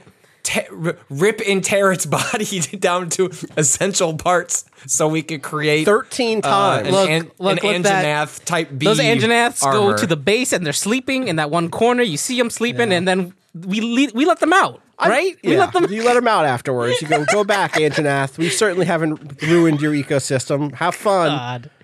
Um, you know what ah. has some Monster Hunter in it, real quick? Huh. Daemon X Machina. Oh yeah. Yeah, there's giant. There's giant robots. I sent a, yeah. a, a video of, of one of those fights to the chat um, last week, and I was like, "Yo, Yeah. And you can grind those to get blueprints and Wow. to get rare drops that then let you build rare parts. I Hell thought yeah. you were gonna say giant dinosaurs. I wish I, was like, oh, and they should cool, put they should put the fucking Dinobots in in Daemon X Machina. Let me fight giant robot dinosaurs. Anyway, uh, it's a bummer that they didn't address this stuff. Yeah, I mean, I, I honestly never expected it, but it at least on its face now is like this. This is what this is. They went in the other direction. Yeah, it's like yo, I mean, this they is did what, address what? it, right? Yeah. Like it's on, on some Yep. level they did. Yes. Like they they they make the the the the uh like the implication of Monster Hunter World like Right. the action of Iceborne. Yeah. And so like you're you're almost like you can you like in the way that like you know we were joking before like you can just sort of like well I know this horrible stuff happened before I got here but again before I got Right. here. And whereas Iceborne is like you are those people doing those actions. So on sub level it's like more truthful about its premise, but without the follow up. Yeah, it's like right, no- what you're doing is pretty terrible and doesn't seem justified at all. Even though this is a fantasy game where you could come up with literally give me a dark curse. Something, give me some bullshit game. Like There's an it's honesty. Well, the elder usually- dragons are so powerful that they can cause e- ecosystems to change. You know, Right. Like you know, like animals do. yeah, Got you. like like the way a tornado No, like, passes I- through and you can fight it. There is the thing that's so funny to me is like when I actually think about my own eco. Ooh, we could go down a whole other branch of this conversation given the events of this week. Um, I, there is Don't have enough intuition. there is a um, there's a, a branch of contemporary ecological theory um, that is really effective at approaching this issue and uh, there's a quote from your review in which you say that there's a moment like this where someone says, "But wait a second, we could ruin everything," and the guy's response is like, "We are also part of nature," basically. Yeah. Right. And the thing is, I actually think that that is true. I think that like the like the binary between nature and civilization is bullshit, and that like civilization is humans are part of nature, and that like, we kind of do our hand washing when we pretend that we are not that. Sure. And there is an entire branch of contemporary theory and philosophy and uh, uh, ecological study um, looking at at this question, right? Like a lot of people have written about the Anthropocene. A lot of people have written about, you know, if you look into like dark ecology and stuff like that, th- that stuff is out there, and it tackles that in a way that does not ignore ecological damage. It does not ignore us as actors, Right. but neither does it center us as the only actor or pretend that humans are not animals or pretend that there is not civilization inside of nature already right um, uh, and there's ways to do that but the way that is like the celebratory like aha we're nihilists it's all fucking nature anyway baby burn it down Yeah. is is not the way that's going to compel me to be excited about killing my 30th Anjanath. And maybe that's okay. Like I, you know, it's not okay, but it's like Yeah. You're welcome to cognitive dissonance. You Yeah, know what I mean? Like sure. how Yep. welcome to any video game I play. Welcome to any movie I see. Which doesn't mean we shouldn't talk about it, but does mean that like I heard that you could grapple on dinosaurs now. Yeah, it's good. Good. You can you punch them in the face and they turn around. Like you can make them do a little You spin. make them like dizzy, You- or do you mean you hit them so hard they go like woo? Oh, and they like fall? you like they like turn ninety degrees, and then you do a second move Ooh. that like creates an explosion that makes them run straight forward for some reason. I don't know why that's their reaction. And if there's a wall there, they hit it and fall over. Damn. So Looney And then, you can, then you can cut their tail off. and off. then yeah, you can cut their tail off. Damn. Brutal. Uh, Remember when I cut fucking Nergigante's tail off? Yo. That was fucking sick. yeah. uh, God, just take all of those. Just uh, Yeah. But I don't I know like that there's imagine- a way. Again, I don't know that there's a way to unpick this that at this don't think there point is, really. doesn't feel like rationalization. right. Right? Like the game is you're going to an Yeah. environment. Uh, maybe there is. Maybe there is. Maybe it's just about like setting it. there there could be a reframing about what you are in the space. Yeah. Like you're you're a new you're a newcomer. yeah, that's but setting up- mechanically, you're killing an infinite number of creatures yeah, yeah. who never who never stop coming, so that you can get better gear. Right? right, right. That's the part that I don't I never enjoyed anyways was the repeat missions. Like Mm. Right. I only fought these monsters once. I doubled up once because I was missing a single piece of something, but I tried my best not to because it is kind of boring. It's kind of boring. You know, like I mean, I get it. I get how you do it. How how like I mean, I fucking replay the same goddamn Destiny Strike a million times because I want a thing. Right. Um, but in this case, it like it that never called to me in a way that like I could see, like I could see this like a lot of these same mechanics existing in like um I don't know, like a Souls game or something, right? Yeah, The boss, like the boss scale, feels similar to that, and like you frame it in a completely different way. Maybe you can kind of, without the repetition part, like because that's part where the numbers go up. I could care less about that personally. Right. Like for me, it's like I know, but talk, it talk to like a lot right. like hardcore Monster Hunter That's the fans, and they're going to tell you like that you, you're breaking Right. what is exactly what they like. I about like the, game. fact that the charge blade goes chunk really good when I oh. put the fucking sword into the shield. put the vials in there. Yeah, yeah, yeah, totally. That thing goes. That thing in. goes chunk. Yeah. it feels good. It's so good. Yeah. Like I could care less that the number went up because I killed a bunch of the other thing and put the bones into this one. Like Man, welcome, you, welcome to me and yeah. Destiny, Kyle. Hey, you know that's that's fair. Destiny's Power good. levels? Power, no, here's the thing. Here's the thing about that though is that I oh, all right. Let him also let hate. him- let him make- look, look, let him make the I case. Let him make the case. I also do not. I haven't played Destiny a lot this summer because there's a content lull. I did the raid the day it came out, Sure. which they set at the lower end of the level cap. Oh. And now, personally, I don't give a fuck about the level cap. I only ever cared because it allowed me to do the raid. Oh. I so like yeah, if they like second uh like expansion out, we're like we're just gonna get rid of gear level. You'd it's about I'd be like that's Aren't they great. sort of not getting rid of it by any means because it's still there for the? But aren't they doing the thing where if you, if I just started playing tomorrow or not tomorrow when Shadowkeep Yeah. comes out, are they doing some sort of like e- equalization Yes. of level stuff? There's so a that, level there's a level boost. Okay. So you will be at the current cap. Okay, that's not But that's I not the new cap. The thing that I'm talking about is, aren't they making it so that it's almost like a hub and spoke style, pl- like um, instead of like the linear campaign, Hmm. I could jump into a mission with my higher level friends right away. You could always do that. Okay, The thing that the, that is would changing is though? um campaign stuff has very rarely Been been level like Okay. dependent. okay. It's not. It's not like Sometimes there leveling are. though. Sometimes there are, but it has to be like it's like a really big. It's a it's a usually a pretty deep like level difference. Okay.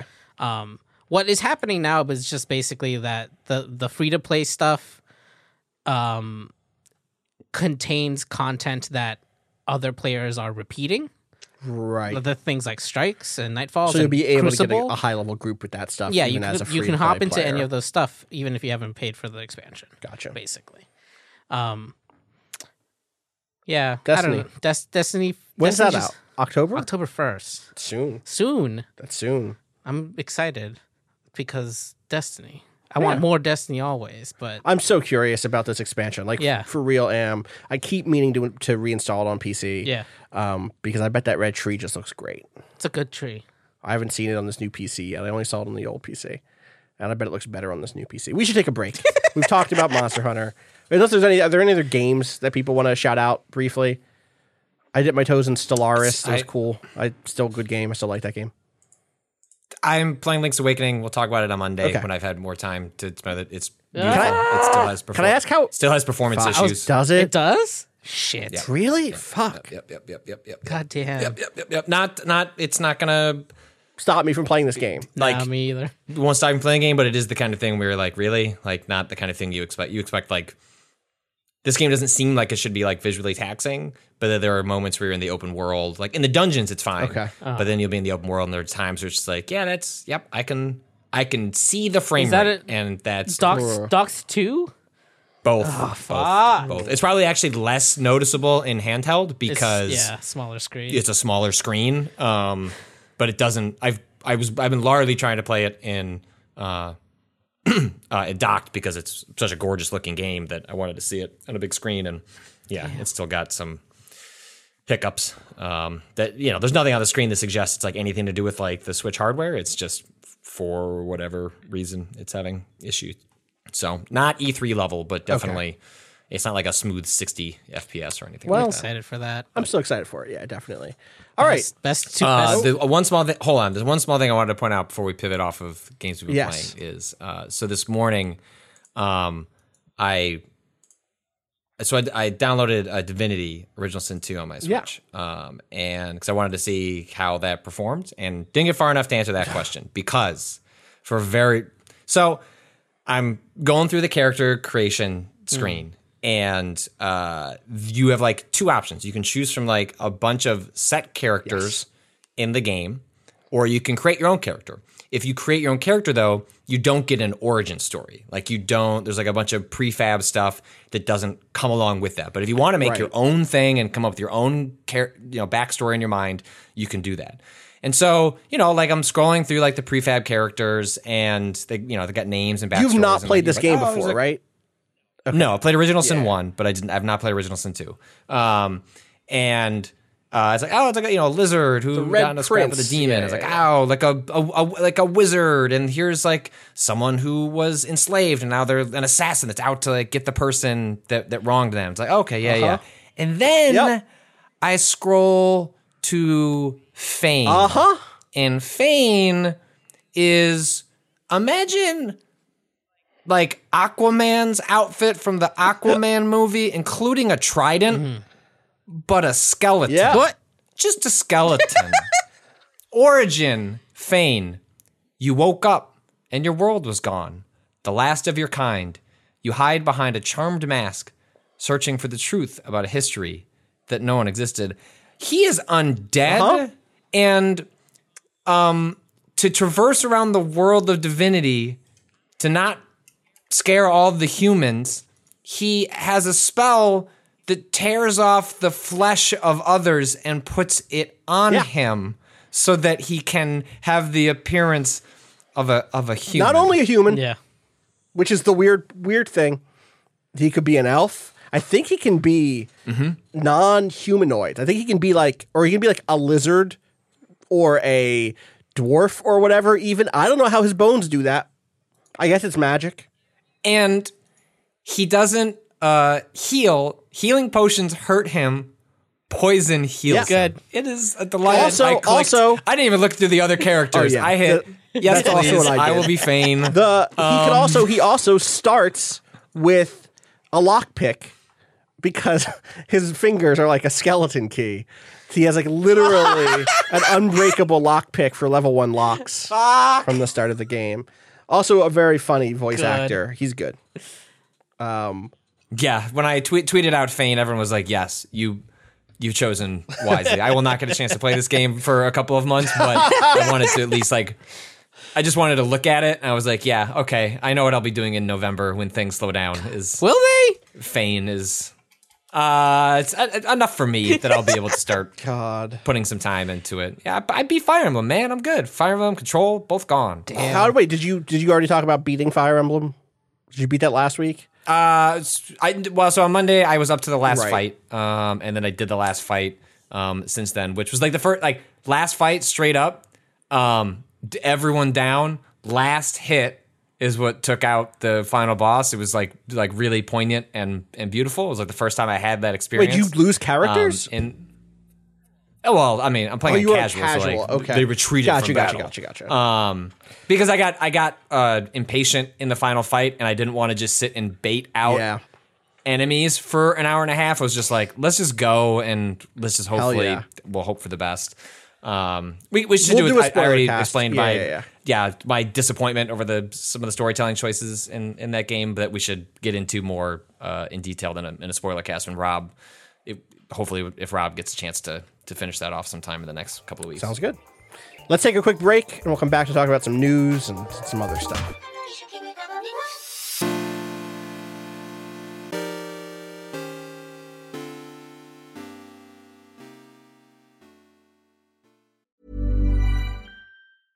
When it comes to your finances, you think you've done it all. You've saved, you've researched, and you've invested all that you can. Now it's time to take those investments to the next level by using the brand behind every great investor, Yahoo Finance. As America's number one finance destination, Yahoo Finance has everything you need, whether you're a seasoned trader or just dipping your toes into the market. Join the millions of investors who trust Yahoo Finance to guide them on their financial journey. For comprehensive financial news and analysis, visit yahoofinance.com, the number one financial destination, yahoofinance.com.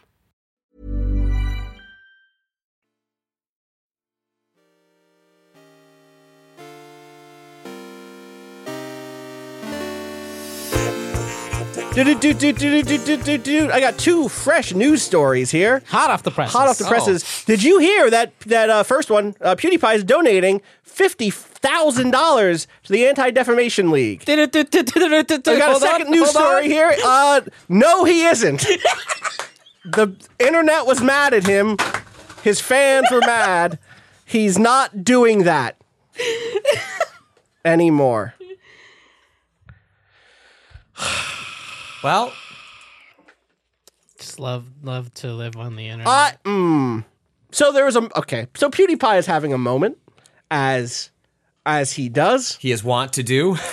uh, like so the thing mm, every fucking time it happens right so oh god how do you even talk about pewdiepie uh in there was a moment i'm gonna say 2015 i remember having this conversation with vinny i was still a giant bomb at the time i was like you know what i think I think maybe people give PewDiePie a hard time. And this was like there was a moment where I think in our kind of cohort of uh, game critics, where we were having kind of a, a come to Jesus moment with YouTubers. We were kind of being like, you know what? Maybe a lot of our dismissal has been unfounded. I never bought this shit at all. Okay. It fucking baffled me that people were trying to get so with the kids Yeah. that they were looking past what dudes like that were putting out. Well, okay, so like, it- I remember this moment. Yeah, yeah. But there was this like we just need to understand. Maybe if we just understand this this person's. I art will say real quick, this is also an era where there are lots of people on YouTube who are developing interesting critical voices. You know, there are there is good YouTube shit out there that is that is maybe not my favorite stuff, but I understand why I do understand why people in our collective orbit do enjoy some stuff there. Like I'm not this is not we put content out on YouTube, right? Uh, we used to we used to do that. Um, I get why that form exists, but in 2015 there was that moment where a number of of folks were leading conversation that were like, maybe we maybe he's changed, right? Like everyone was like, dude, he sucked when he first when he first hit big.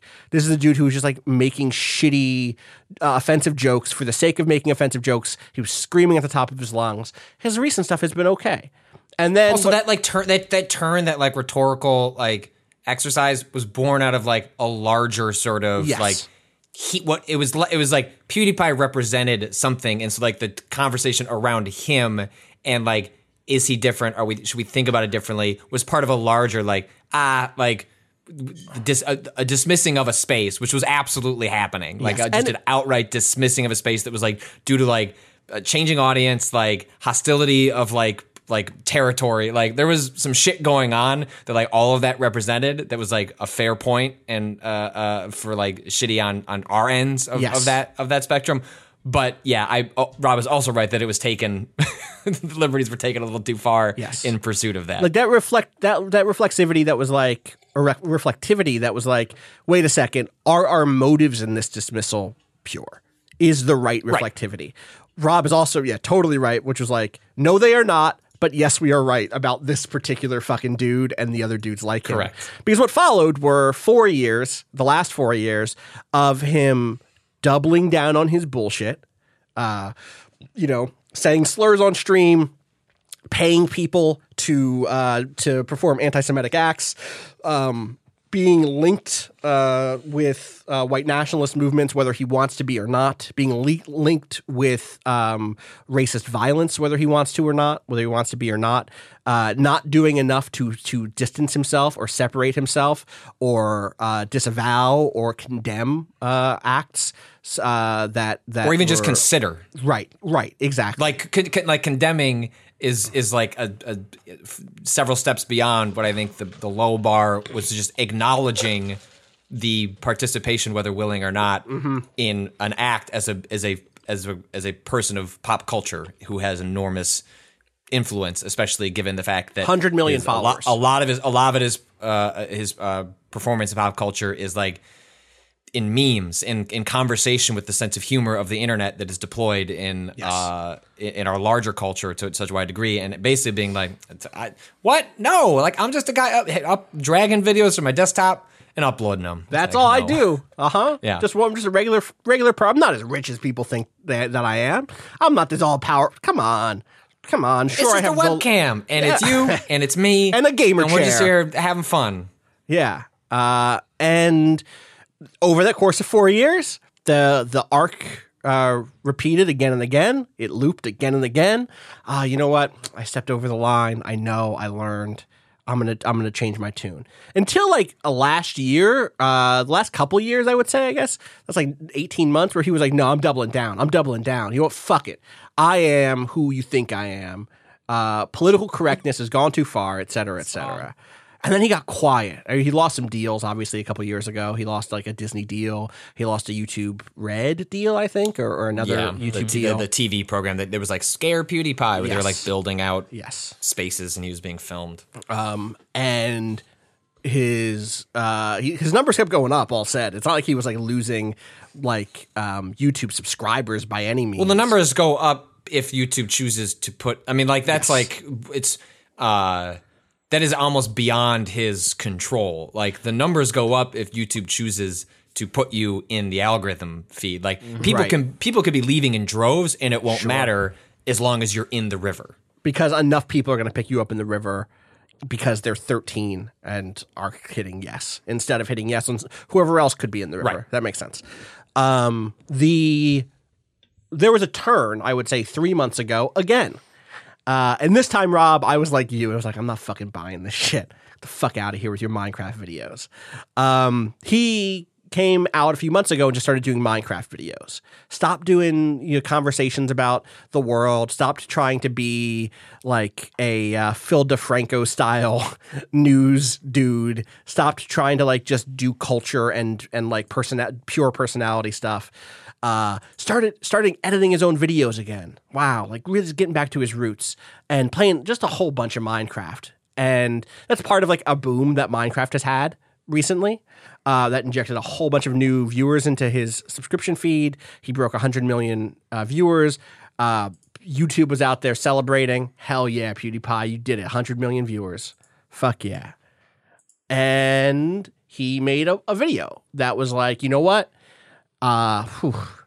guys, I really, I've been through some dark shit. It all kind of got to me. I made some bad decisions. I'm not going to really get into what those bad decisions are, particularly, but uh, whew, you know what? it's all positivity from here on out. Uh, I love Minecraft and making videos for you, the gamers. Um, and then last week, or ear- was it earlier this week, that he made this announcement? Uh, he made an announcement that he was donating uh, fifty thousand dollars to the Anti Defamation League, uh, which is a, a Jewish charity. If uh, people aren't familiar with it, um, uh, and, and it's a charity that I you know have gone. They're absolutely reasons. I was going to say criticize 80, the ADL. like, a lot of I don't want reasons to. to be I like, also have problems with the ADL. I suspect mine are not because it's a Jewish charity. Skip. Like, mine are a little different from. mm, Yeah, no, they're yeah, uh huh, a hundred percent. look, PewDiePie finally looked at like you know what up what Net- Net- Yahoo's up to and like Israeli politics and was like, you know what? Wow, this you know it's this is complicated. Yeah, Time you know gotta Gotta yeah, no, plenty of, of issues with the ADL. Um, but what convinced him to retract this fifty thousand dollar pledge uh, were was the feedback made by his many fans. And you can look up what that feedback looks like. And I can tell you, it is not like criticism of the ADL's Palestine policy. Uh, it is in line with uh, a lot of the shit, uh, a lot of the anti-Semitic shit that you see uh, hurled around the internet uh, all the time. PewDiePie says, "quote He didn't know a lot of things that surfaced through this whole thing about the charity." I made the mistake of picking a charity that I was advised to instead of picking a charity that I'm personally passionate about, which is 100% my fault. What does that even mean? I don't know. Also, in this video, is he seriously appearing wearing a? I was just gonna say. cross of Malta. On yeah, collar? dog. Okay. Yeah. I Yeah. uh, Apparently, it's not even his money. Wait. Is it not his money? No, it's No, it was a- money. Honey, the uh, Chrome extension or whatever. He just took that and was like, "Yeah, I'll just donate that." Which on its you know on its face is sure. Mm-hmm. When fifty thousand dollars doesn't mean anything to you, then give it to someone else. But um, what is like th- his own reaction to it is just so. uh I just don't know what the fuck this guy's deal is anymore. I mean, I haven't known for a long time, but like, like what was the point of this arc? Was it just to get in the news again? Like the mission accomplished. Yeah, we did he it. that part. Maybe we should delete this segment. no, I, I feel like dragging him. We should leave it in. Yeah. Fuck that guy. No, I mean, look, my feeling with PewDiePie. So I think there's there's a couple things that are sincere and there's a couple things that are manipulative, and um, I, I think with PewDiePie, genuinely, you were dealing with kind of a narcissistic person who sees everything through the lens of how does this make me feel? Mm-hmm. How am I being treated? And that is his primary motivator for doing anything, and it is how he judges the impact of his actions and words on the world, which is why he has really fostered this narrative as a lot of uh, sort of edge lord and right leaning figures do of it being him versus this non-specific mainstream media that is just out to get him. The Wall Street Journal. right and, and just everywhere else because he keeps putting his foot in it and he keeps arguing that well i'm being taken out of context. These people just don't get it. They're misinterpreting me. Nothing i do is ever good enough for these people. And I don't think that is just manipulation. I think that is genuinely who this guy is. I think for him, when he tries to do something like uh, distance himself at all from the alt right, and it doesn't immediately win him accolades and forgiveness and plaudits from uh, people covering the YouTube space and, and online culture. And instead, he sees himself once again recontextualized with this bad history and the following he's gotten in these spaces. He reaches the conclusion that, like, well, fuck it. If you're just going to be that way, then I'm going to, and this is where we get to the doubling down aspect. The minute he doesn't get the feedback he wants, he ends up doubling down and going to the groups that do reward him with positive feedback, which are the ones driving the worst problems and pulling him in the worst direction. But I think he wants to be among them anyway, because fundamentally, a lot of them have a similar ideology, right? I didn't choose to be this way. It's just I kept fucking up and people didn't forgive me for it. And therefore, I've become radicalized with shitty beliefs. And that's on you for not accepting me for my shitty, my, my slightly less shitty beliefs somewhere in the past. So I think this is all pretty or or like organic and real. I think this is this is PewDiePie on the level. And this is kind of what I've always seen with this guy, which is why I never really bought into this notion that he was in any way being misunderstood. Um what happened with this with this donation is genuinely, I think, him being referenced uh, in the Christchurch manifesto spooked him. I, I genuinely there is a huge amount of daylight between being a really shitty edge lord figure who traffics in even outright racism and being someone who is going to be at all comfortable and not feel a little bit sick when you are when you get a shout out from a mass murderer. Uh, and for what credit this is worth, uh, PewDiePie had not like had not crossed this line, and so genuinely, I think he was sort of trying to figure out. I want to make clear I'm not okay with this. I do not want to be claimed by this group. But the minute he does that, and here's the trap you find yourself in when your fan base is shit.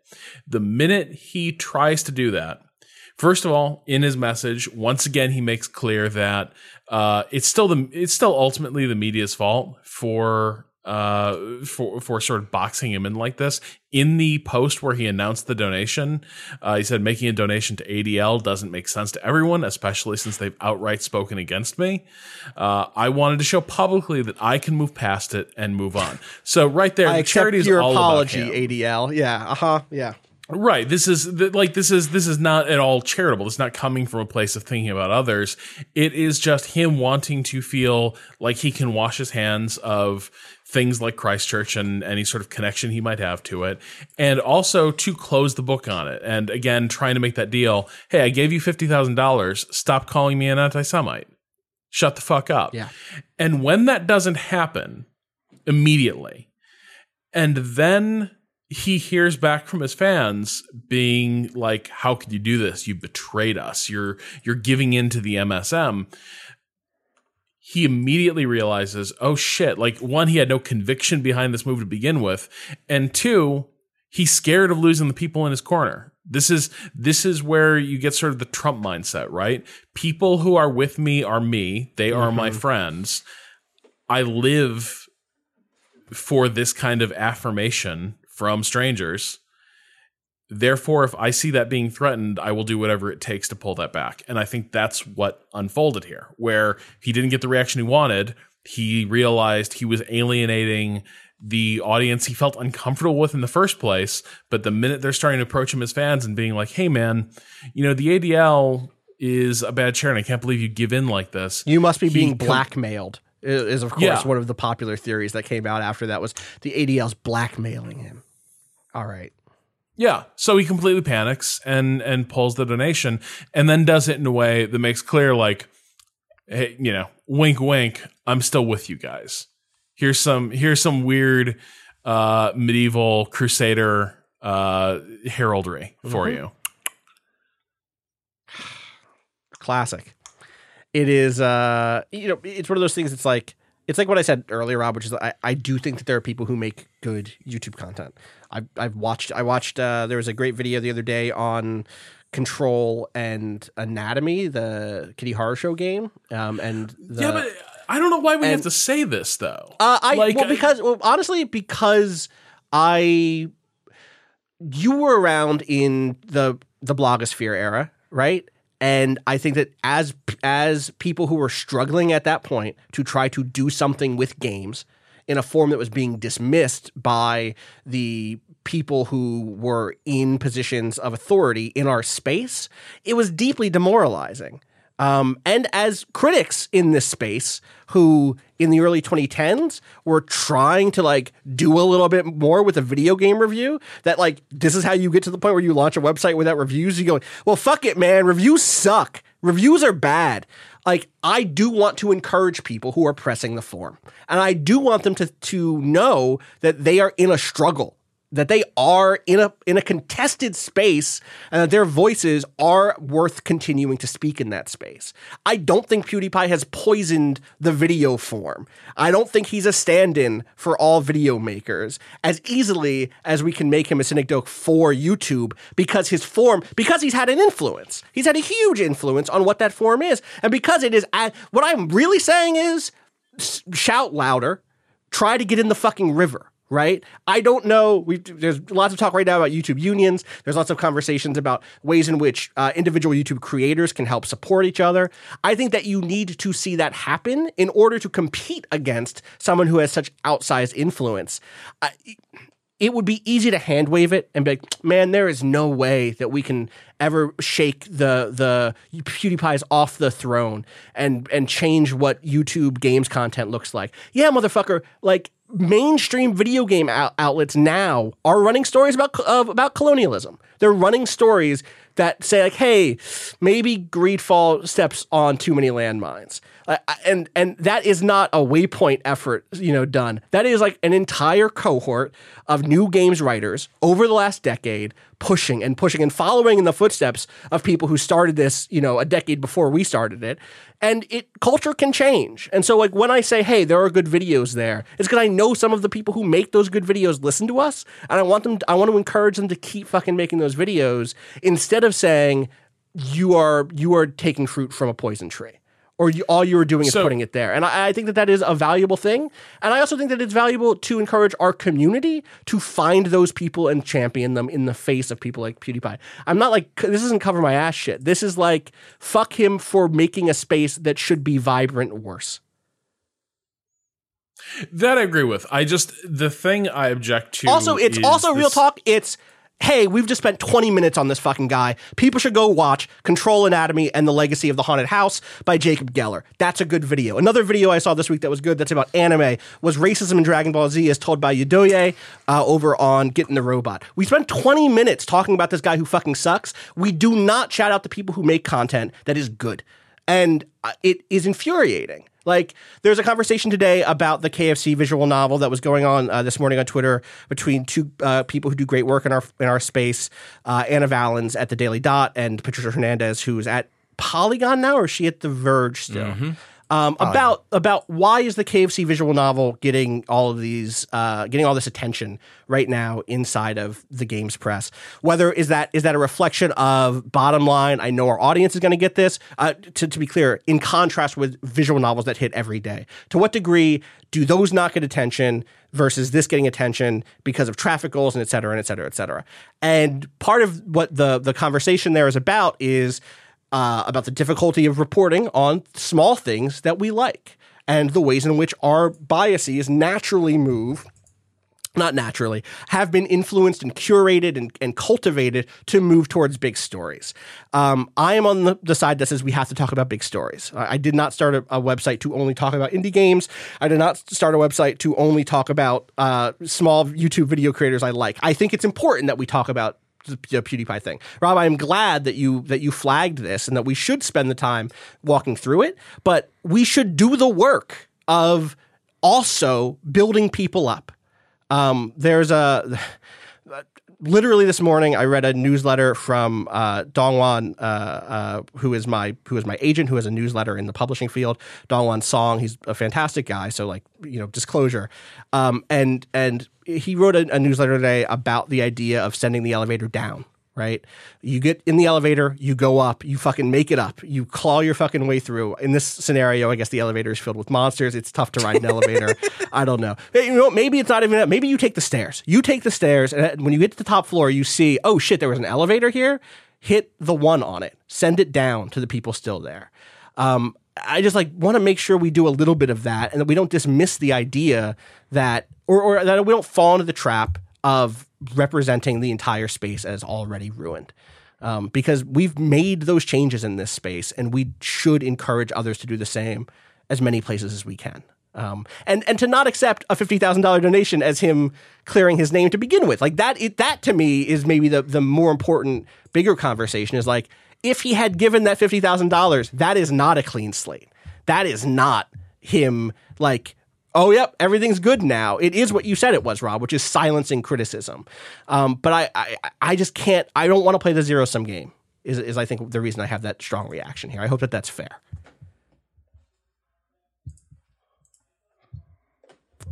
Any other stuff here? What's what's No, about cover. Like, I guess where I was coming from is I do not feel the need to say not all YouTubers every time we talk about PewDiePie. Like, I think conflating him with an entire medium was a mistake in the first place. It remains a mistake.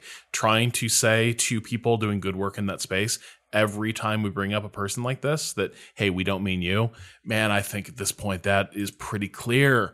I think the thing that does the, but where I would sort of shift aim a little bit is to the point Patrick brought up earlier, him also being fed by a structure and an algorithm that promotes stuff like this.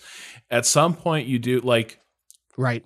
PewDiePie. I'm not sure you solve the PewDiePie problem by creating good content because even if it's created, the difference between this and like publishing, yes, people still have to chase traffic and pursue big stories, but there's still a bunch of outlets. We just cited a bunch and we only scratched the surface. We talk about YouTube, one site, Yeah. one curation platform that serve this serves this shit up again and again and again. And you can make really great critical video essays. And for some people, that will be maybe promoted into their feed because they have a certain viewing behavior that indicates they're into that stuff. But chances are they're going to get funneled into cinema sins at some point Yes. trying to do this.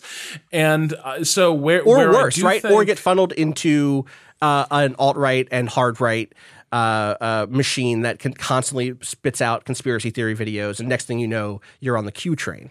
You know, Right. And and so I think that's that to me is the other part of this is I wish it were just hey, we need to go out there, we need to do good work and create good like counterpoints to the type of shit he's putting out in the world.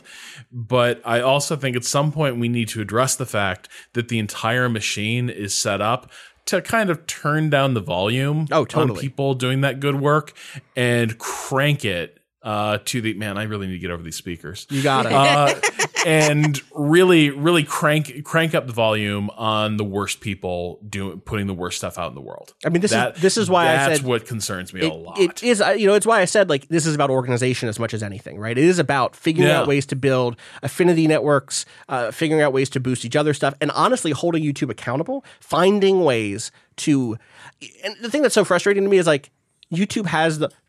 Alphabet has the money. Google has the money to hire curators to figure out ways to. This is a Steam conversation too, obviously, right? But these organizations have ways to have the the, the resources available to do the work of highlighting good creators who are doing stuff that is genuinely creative, that's genuinely critical, genuinely thoughtful, genuinely exciting.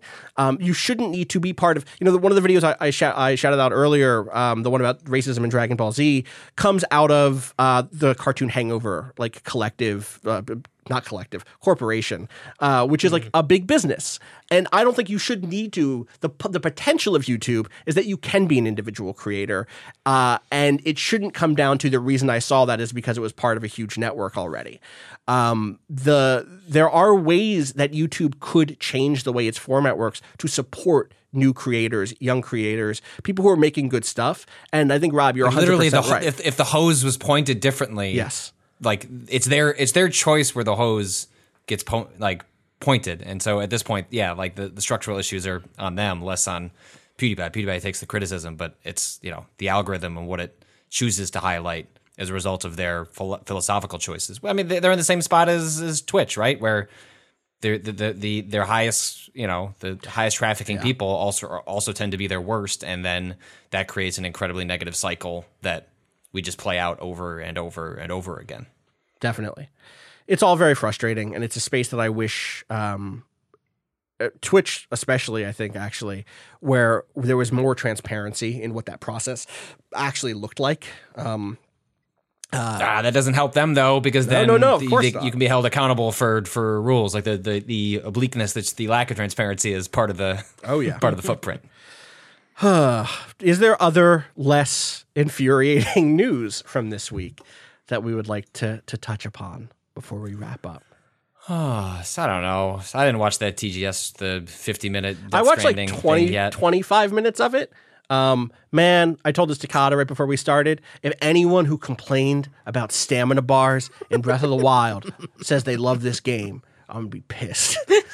uh, it's different. It is different, but A lot of bars. a lot of like a lot of particular so we're talking about death stranding there was a 50 minute long death stranding video that came out of tgs this week um In which, like, man, what a, there was a note from Kojima that was was like, "Hey, people don't seem to understand what this game is. Do you trust me? If you trust me, don't watch this video. If you want to know more of like literally the structure of this game, he's like, like to the point where I think he like changed like changed elements in the like the descriptors and like character names to like hide Wow. plot elements um but that you could watch it and understand like a f- like a flow of like a, an hour of playing death stranding which i mean is fair like th- even you know i know a little more of the flow of the game because like a year ago somebody told me but like absent that information even watching everything that's come forth prior to this 15 minute video like still i mean i could tell you like yeah you explore some broken I- united states Right. and there's ladders can i describe guess, stuff and tell know- me if it matches what you Sure. heard or like lines up with so uh i'd say like 25 30 minutes of this demo before anything like combat happened right this is this is like a lot of this game was like balancing Hell packages yeah. on your back dude honestly Mm-hmm. yes Yeah. no, no well like not balancing like a mini game like can't you you can like items on the ground that other players have left I Did you think see so. that bit? I saw a bit where you were spraying something like on an like item. actual like plus ones like a Oh, like wow, I to love like it. items that you Great. consider stand on a toilet you consider okay. Wow, I didn't see that. I saw a lot of um, opening up a map and be like, "How the fuck do I get over there?" All right, I guess I'll go yeah. here. Yeah. Oh hell yeah. There's a bit where so so Which is cool. You're a mailman or you're like a you're like a, a delivery person, right? Uh, you're you're delivering. The thing I just did was I didn't want to say mailman. I was like, uh, what's a what's the what's postal delivery? What's the what's the word I'm looking for? How do I ungender this in my brain? And what I went to was mailman, which is not. That's as if it was. Uh, uh, of the New Hampshire mailmans, uh, which is not right. The is that an xfl team yeah, the, the New Hampshire mailmans. Uh, you're you're a, a like a uh, Courier. courier. Thank you, Rob. Thank you for being my brain today. Um, and that means delivering stuff to these like cities that seem to be. I don't know if they're underground bunkers. Like I don't know what what they are because you don't see a lot of cities. You see like tiny little settlements here and there, and you see a lot of like bunkers that you go to the doors of and drop some packages off. And you, this demo starts with them putting 30 different packages on the back of Norman Reedus. Just like a huge, like firm, hard backpack style like thing.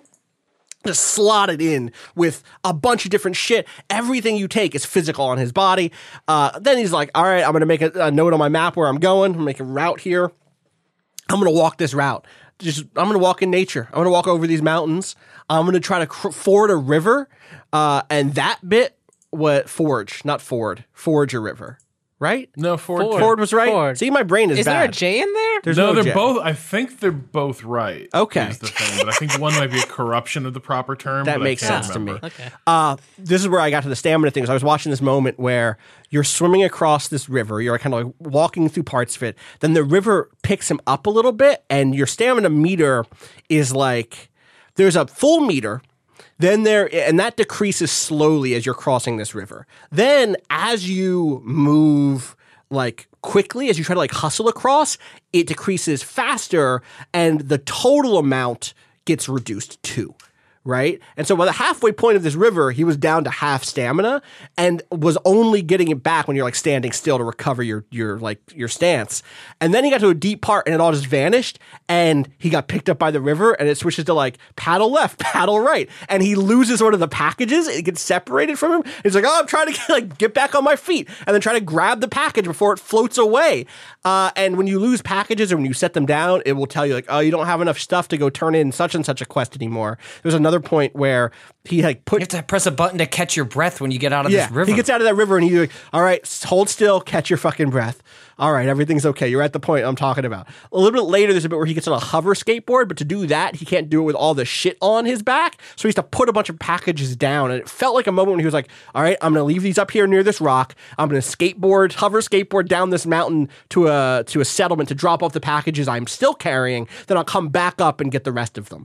Um, there's moments where you're using ladders to cross ravines and using ropes to descend from stuff. And like all of that stuff, honestly, fuck me up, fam. Like I am ready to play a game that is about the logistics of long distance travel. Like I hope I have to eat stuff in this game. I hope Yeah. I have to make. I hope I have to cook.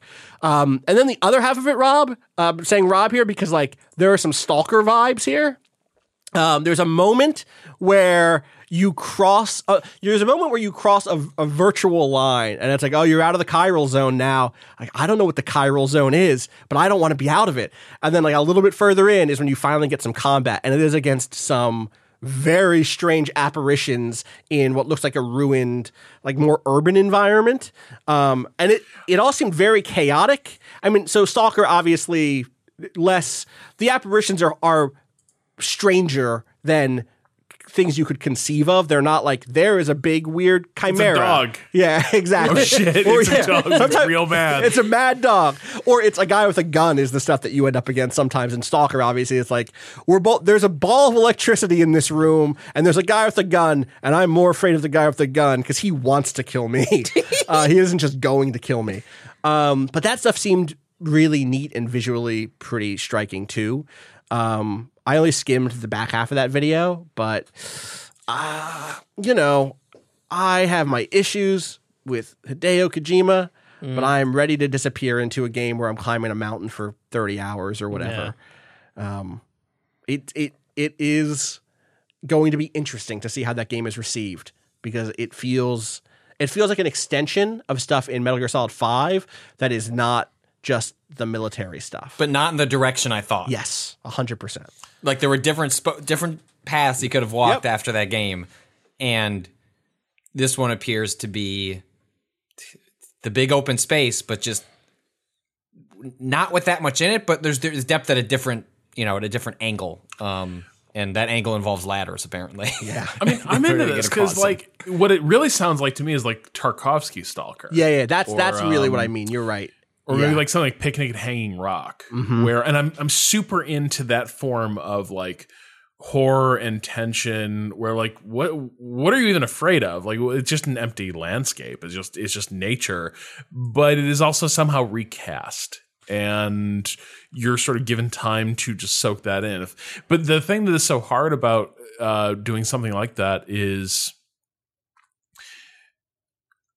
you end up struggling with some of the pacing issues that I think are almost inherent to what we sort of call the walking simulator genre, where as much as you want that downbeat moment, that long, lingering traversal of open space, there is also a point where, and this will be different for different people, but there will be a point where you decide, like, I think I'm ready to move on to the next thing. I think Right. I have, I think I have seen, I think I have seen enough, and that's going to be a really personal thing. It's going to be a really hard thing to to dial in, um, and to some extent, cr- evoking that feeling necessarily means you're going to control the pacing a little bit more and take it a little bit out of the player's hands. Uh, and I think that I think that gets tricky. I think Yeah. I think to something like um, everybody's gone to the Rapture, a game that I did not like at the time, but have also never really stopped thinking about. And I think a big part of that is the act of playing it frustrated the shit out of me. And the moments that it unf- unfurled really landed for me and they sort of stuck with me. But just that sort of glacial, no, you're going, look, you are going to see see that point B all the way across that field, you're going to walk there. And it's it's like Todd Howard's coming to your house and is like holding you hostage. And it's like, no, no, no, you're going to walk to that mountain. And that gets that gets uh, a little uh, that can be that can easily be frustrating for different people. Uh, correction. Earlier, I said you, that that uh, Norman Reedus, Sam What's his last name in this? What's the character? Bridges. Is it Sam Bridges? Yes, Okay. because Is it build- Sam? he's building bridges. I think it's Sam. I thought it was like uh, another word for courier or another word for bridge. No, yeah, Sam, Sam? Bridges. Okay. Uh, very funny. Um, he was going down there to, uh, uh, it looks like what I would say is uh, choke some motherfuckers out uh, and take their shit. So there you get some, you get some stealth action in, in here also. Um, yeah, Rob, I think that you're totally right when it comes to the, that, that pacing question. Uh, and it is why I'm curious about the reception because the fandom around the Metal Gear games is one of a certain sort of trust and a certain sort. It's a mix of trust with experimentation and an openness to rationalization.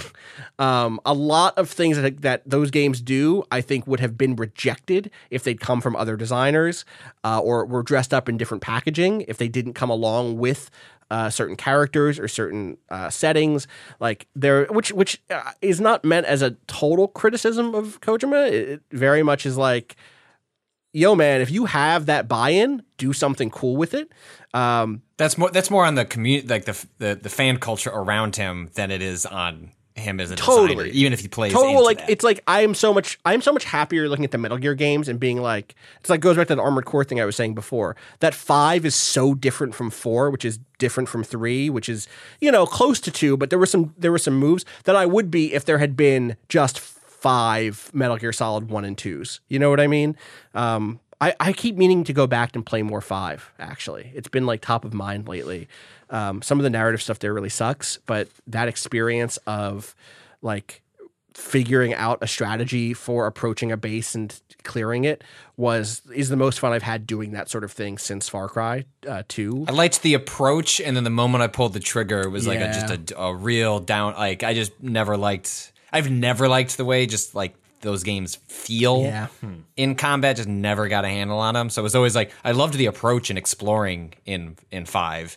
Um, Five, I- like the moment the actual info. Five, like the combat was the best it had been for me, but o- Sure, only yeah. on a certain scale. Like there was a, there were definitely. I have such a strong memory of having a uh, way too extended gunfight next to a river in some side mission in that game that just wouldn't fucking end, and it was infuriating and not fun at all. So I think, yeah, it's like if I go back and commit to being just very stealthy and not doing the thing where I let grenades roll down hills, maybe I'll actually have more fun. I don't know. We'll see. There's some cool vehicles in this trailer. You know, I don't know. This That game seems on- more in like. The, oh, go ahead. No, I was just gonna say five's on Game Pass, isn't it? Wow, is it? Pretty sure. Yeah. So is there is a Metal Gear collection on Game Pass, and I was I was kind of curious if it's good. Um, it's like the old. It's like it might be two and three. Okay. Have you played through those games before, Rob? I know there was like a pretty big PC no, because period. look, you have to remember how quickly Metal Gear fan like Mm-hmm. Metal Gear came out, and then almost overnight you were dealing with Metal Gear fans, and there are a few things more off-putting than having people just narrate the entire plot of Metal Gear 2 to you without you ever having seen it at all. yes. And like so like for years I was kind of prejudiced against these games because instantly just hearing about Metal Gear and people trying to tell me like hey you should give Metal Gear a shot instantly transported me back to like waiting in line outside gym class for the period to start and somebody just being like so then uh you know it's your brother Ocelot and I'm like dude's name is Ocelot and he's like yeah I was like is he an Ocelot it's like no it's a spy game and yeah, it's just it's like just an endless like who's on first, Yeah. uh, throughout like high school and shit. That's fair. Um, I, I don't know. I'm. cu- I'm. S- See, I like. I'm. I am one two five fan. I Oh, know. really? I. I. I like. Hmm. I never I don't like three. Three was monotonous for me to play through. Mm. But I think I don't know. I want Rob to play these games now. Yeah. Really bad. Yeah, I badly want Rob's take on this whole series. I hadn't thought about it until now, but He'd hate it and then also love Uh-huh. it, and he'd love that he hated it. yeah. I need to play five. Something that really played- frustrates me is I often hate things in the moment, and then three years later, when I've been sort of turning it over in my mind nonstop ever since, I'm like, it's like that fucking romantic comedy moment Mm-hmm. where someone's like, "Man, like for someone you hate, you sure do talk about her a lot," and it's like, "What?" And then it's like, you know, that that's me and a lot of art that I've come to treasure. Yeah. is like. I mean, like, let me tell you why that thing fucking sucks. Oh, but here's what you're going to say. Here's your interpretation, but here's why it's wrong. Because actually, the subtext of that entire sequence is, and the next thing I know, it's like, damn, I really want you to play. I really now. care about this. I really want you to play all of them. I really Yeah, do. yeah. If only we had the time. If only we could have the ability to make Rob Zacny play through all of Metal Gear. It would God. be so good. Um, are you gonna Well, we'll play? just do our next 101 on it. yeah, our next 101 will be uh, the Metal Gear series. Lore reasons Metal Gear. We're finally We'll just got Yeah, squeeze that yo, in. actually. We'll squeeze it in. No big deal, right? No problem. We got the we got the, the we got the the staff size for it now.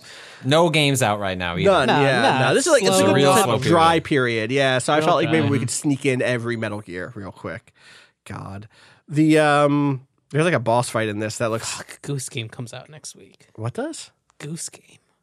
Goose game. I just said ghost game. Did you see their Untitled tweet Goose today? Game. Did you see their tweet today? The untitled goose game tweet. No. They were like, "We want to make something clear." I'm paraphrasing. We want to make something clear. We keep seeing this brought up. People are saying the name of our game is Untitled Goose Game. It's officially called Untitled Goose Game. That is not the name of the game. The game is untitled. The game does not have a name. Untitled Goose Game is not its title. Fuck off. It's so good. Uh, you know what? That's fa- that's fair. Look, motherfuckers. I went to fucking grad school for art. Uh huh. You put untitled on a goddamn nameplate. That is the fucking That's title. the title. God damn it. Listen, motherfuckers. I went to GameSp- GameStop and they said, What are you here to buy? And I said, Untitled Untitled Goose, Goose Game. Game. And they said, Do you want to join our Power Up Rewards program? Also, we're about to lay off a bunch of people, unfortunately. That's not good. And I said, I'm I sorry. see you brought hear a new copy of Goose Game over. How about I give you this used copy from below the counter? Five dollars off. Also, I'm taking all the furniture and fixtures here. Bye. God. Um, anything else out of TGS? The new Fi- Final Fantasy trailer. Uh, I didn't watch the gameplay one, but I watched like the story one. Uh, you know what? I'm in. Let's go. Let's Sure. this giant holographic Shinra CEO. Sure. I just think that's if that game is like you know 30 40 hours long that's a long time to spend in like In a very samey Yeah, looking yeah. space I don't think Uh, it's going to be 40 hours. will- Do you think it's going to be 40 hours? well like it's it's probably 20 to 30 hours that would be Yeah. my actual Yeah. guess The combat looked really cool. uh, there was some like some cool like exploring using. There's a moment when Barret uses a gun to clear a tunnel, which is good, like to clear rubble out of a tunnel. Good. they're keeping the cross-dressing sequence there's some stuff Mark uh, Hamill is in the cross-dressing sequence. What? oh Don Corneo, Is the Mark- shitty dude. Oh, he's voicing he's the- voicing the- yeah, the- he's voicing Don. All Corneo. right. That seems. So they're doing Okay. that. Uh, the, the the guy who, yeah. hmm Um, to be clear, I just want to be clear. Don Corneo is not the character who cross dresses. Cloud cross dresses to infiltrate Don Corneo's. I forget. I forget. It's I been forget. so long. Where um, does the chocobo racing happen? Outside of Midgar. Okay. later That's much later. later Then at some point I did play this and I have scrubbed it from my memory. I mean, there's chocobo racing in a lot of these.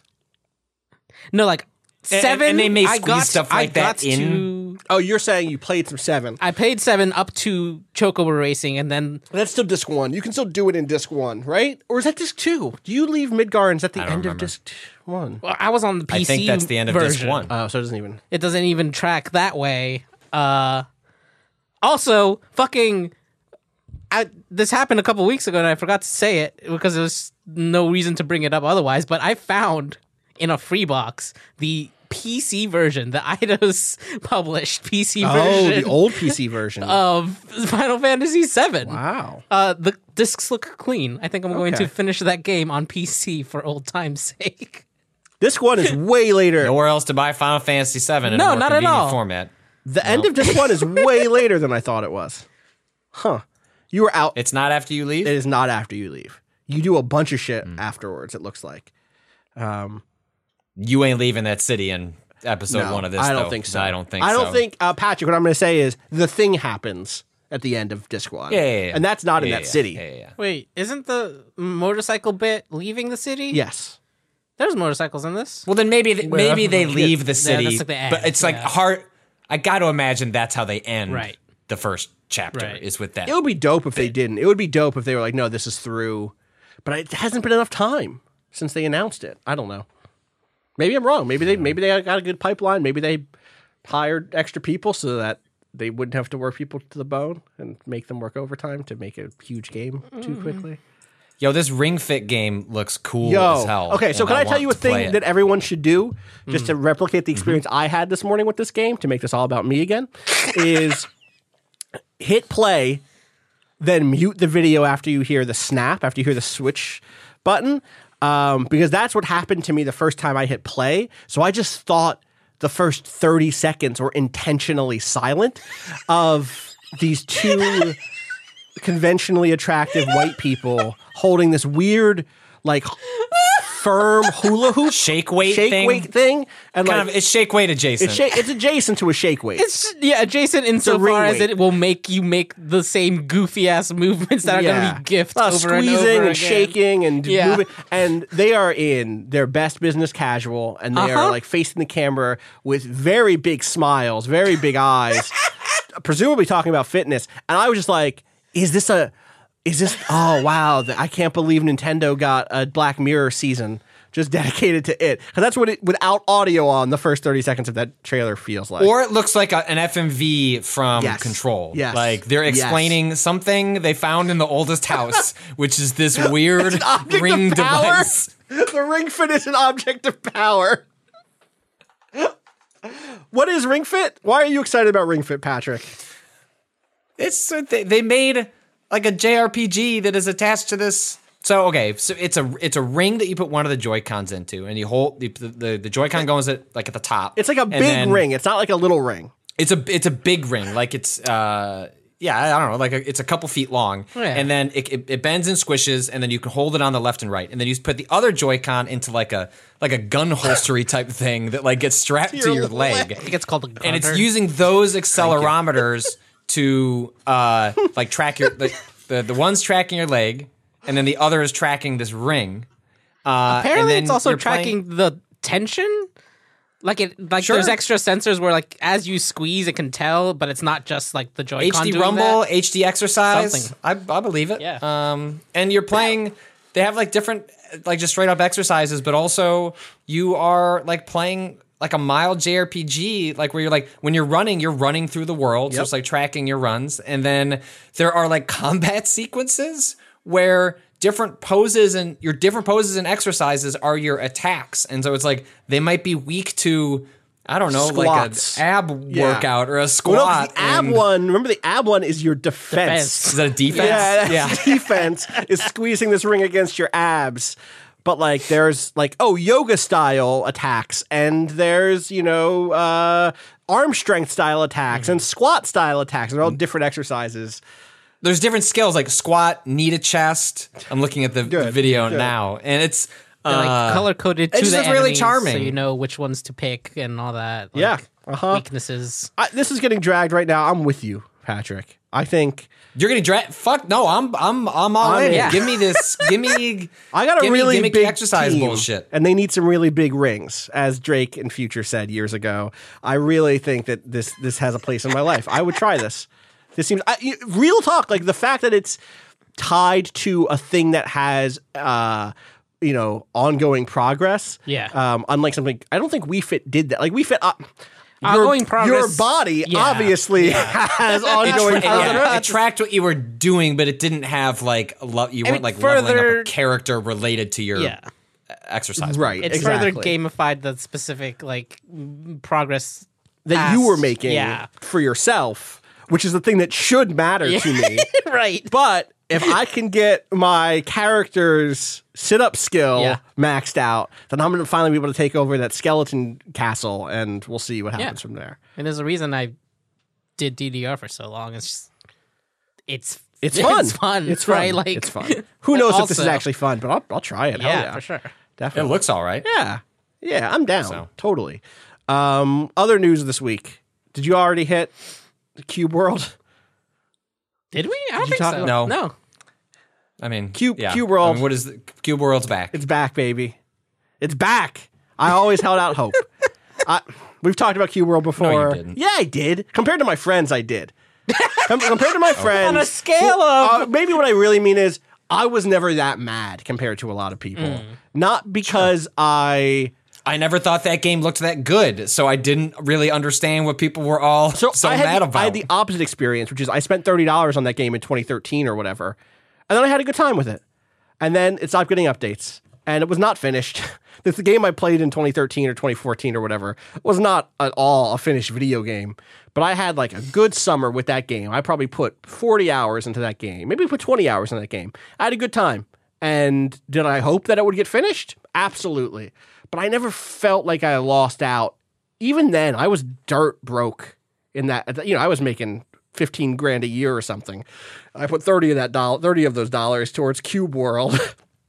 but my like 10 sessions playing with friends yeah i got what i needed out of that so for me seeing him update this uh, this game uh, theoretically coming out september or october he says we'll see if he if he hits that um, uh, i'm excited to to try some more of it uh, it, it was a very charming game it was a game that was in the right moment at the time when that alpha hit and now it's hard to know I mean, I thought it was going to be hard to know. Has the moment passed?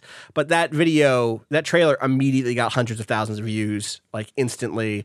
Uh, people are, are excited about it again. I think honestly, the fact that Minecraft is having a moment is well timed for this release to hit, um, because it has voxel style, you know, graphics that are based on cubes, like the name Cube World might suggest. Right. Um, there's a video that's like a nine minute long gameplay demo that's probably worth watching because it just gives you like, all right, here is what this game is. Here is like what an arc of this game is. Here's what sitting down, exploring this procedurally generated world, fighting some bosses, you know, fulfilling some quests, getting some upgrades, blah blah blah. Here it is. Like this is what it looks like, and you know, I'm I'm I'm down for it. I'm ready for it.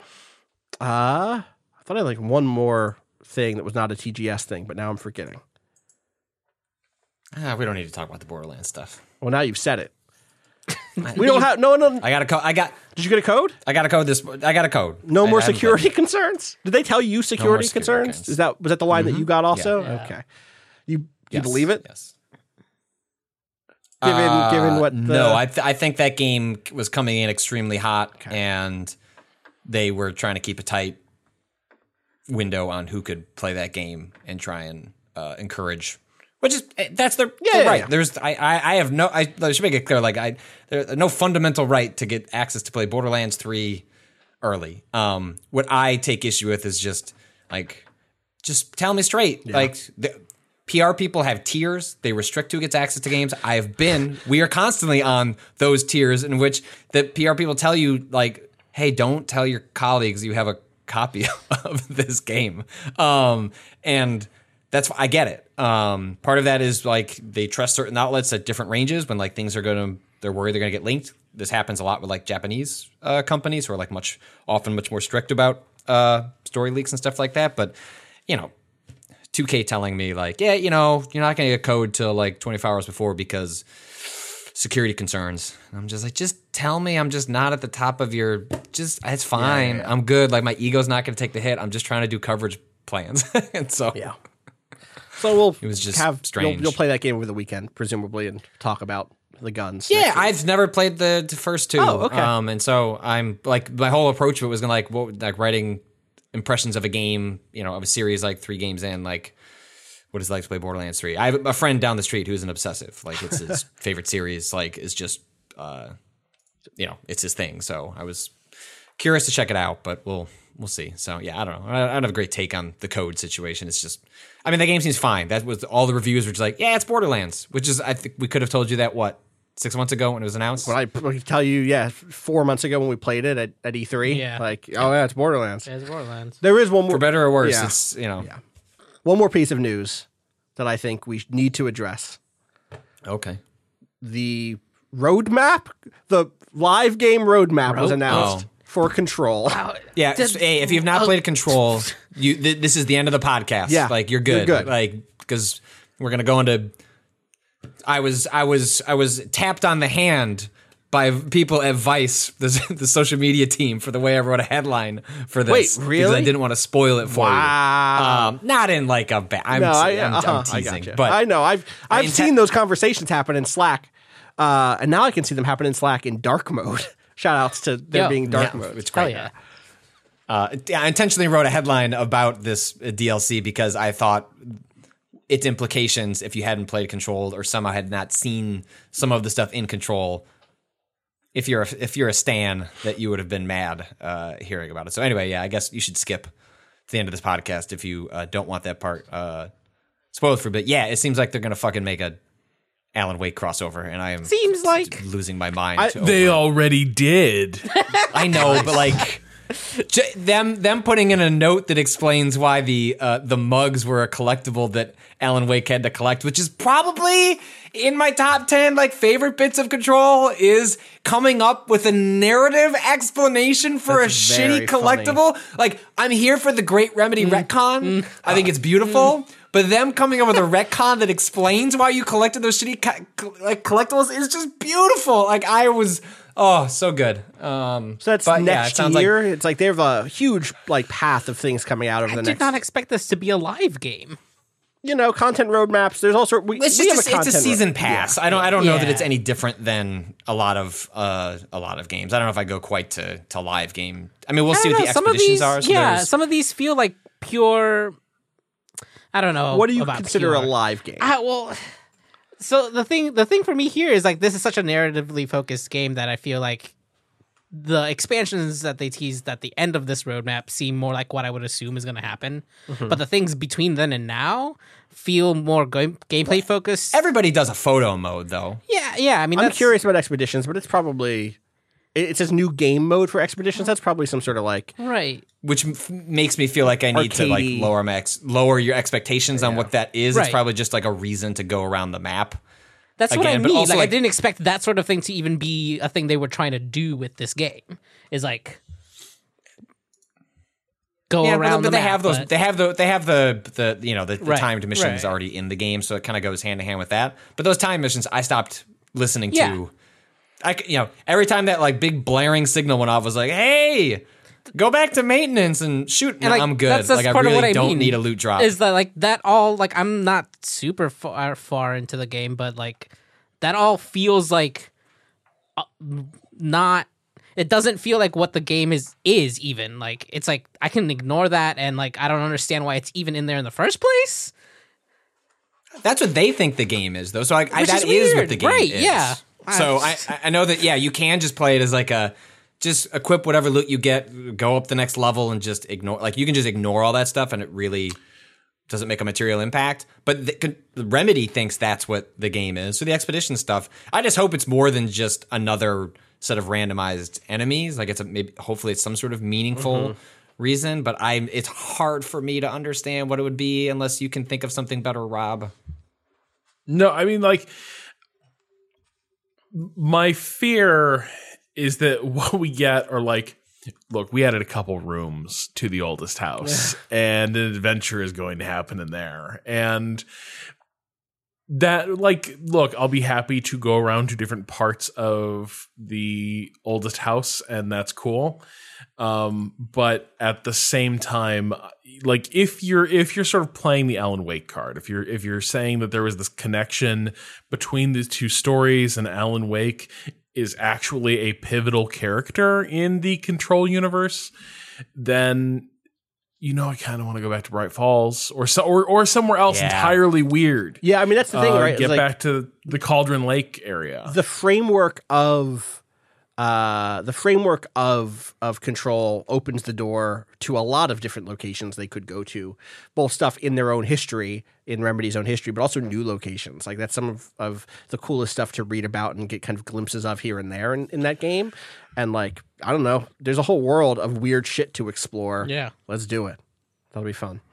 Uh, And if they can find a way where like controls a hit and you know, there's been some rumblings that like they're interested in revisiting Alan Wake. Like there's a reason beyond just like retconning that they reacquired the the rights to Alan Wake from Microsoft. Um, you know, I, I I'm curious what that would be. But if the, all that happens as a result of this is just closure for like that character and that arc via control like that's just really satisfying and that's more than i ever would have expected we would ever get i've kind of given up on the whole alan wake thing and it's hard for me to imagine them even doing a sequel because it just seems like the appeal of that is going to be pretty limited but maybe if you wrap it in at, at alan wake sequel is control sequel then you've got you know you're cooking with something there like maybe they team up and uh, something like that like I- That's yeah, definitely here, where I let's thought. go. That's definitely where I think is this has to go. um, or at least that's what happens in The this Remedy ex- cinematic expansion. Like, universe there's- is coming. And there's two story expansions. There's what the, The Foundation. which seems to be an expansion of an area that you briefly visit um, towards the end of Control, without getting into you know the, the specifics of of what that is. But uh, I guess you could say, Rob, that does sound like if that's Ahti time, then I'm I, I, I'm I'm ready to go uh, in his Nordic bath or whatever it is that he appears to be up to at various points in that game. What a great sequence. He oh, just great. goes to his lake house cabin and uh, takes a little vacation. I gotta play more of And that yeah, him me too. his- I'm so glad to be done with Oh, it's so Monster. Hunter so I can jump back in. That's how it be sometimes. This is literally what Welcome I did to the last grind, night. baby. Yeah. Now you in it. Oh shit! I gotta write about the Genesis Mini next week.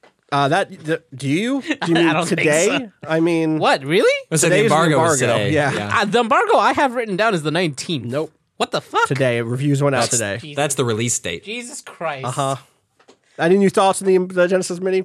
Briefly, Um, no, I mean same shit. same same shit. It's Well, let's talk after the recording. yeah. We'll talk. Yep.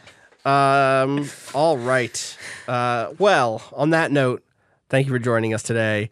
Uh, I did get a weird question in my email that some someone wants to know, and it seems like this is a follow up to something that is tahini peanut butter. Does that does that ring any bells to y'all? Yeah. No. Okay. No. Heard of it. Weird. Weird. Okay. What? It's fine. Thanks for joining us, everybody. Uh, I'm Austin Walker. You can follow me on Twitter at Austin underscore Walker.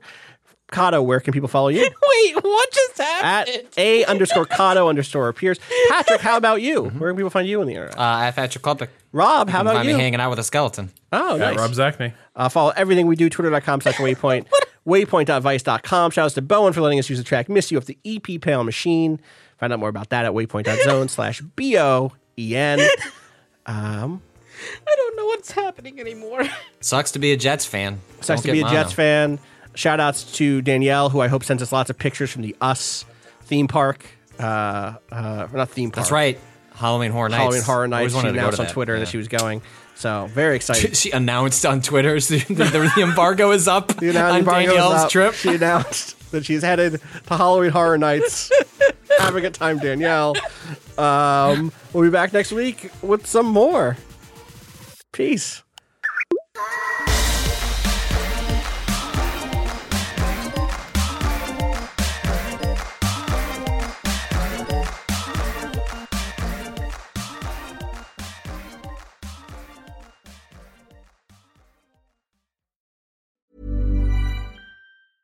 When it comes to your finances, you think you've done it all. You've saved, you've researched, and you've invested all that you can. Now it's time to take those investments to the next level by using the brand behind every great investor, Yahoo Finance. As America's number one finance destination, Yahoo Finance has everything you need, whether you're a seasoned trader or just dipping your toes into the market. Join the millions of investors who trust Yahoo Finance to guide them on their financial journey. For comprehensive financial news and analysis, visit yahoofinance.com, the number one financial destination, yahoofinance.com.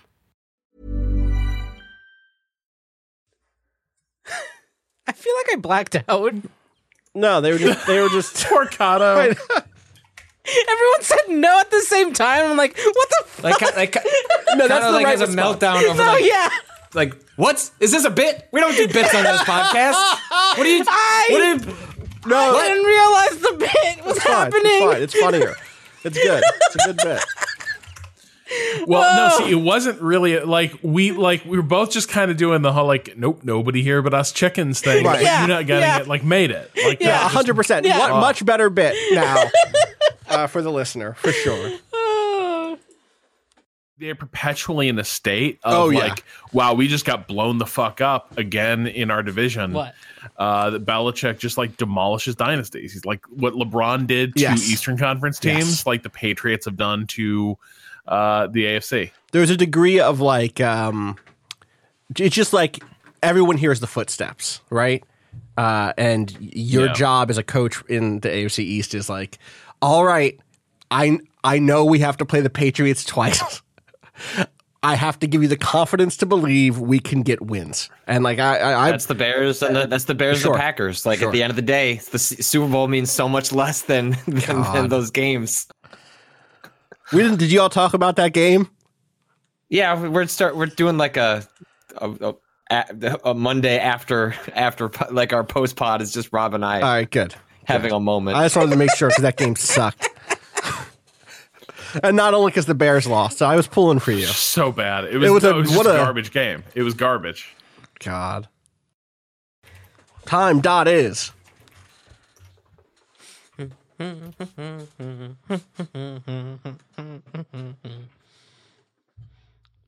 My brain feels broken because every time you, anyone says time dot is, I finish it with a flat circle. Mm.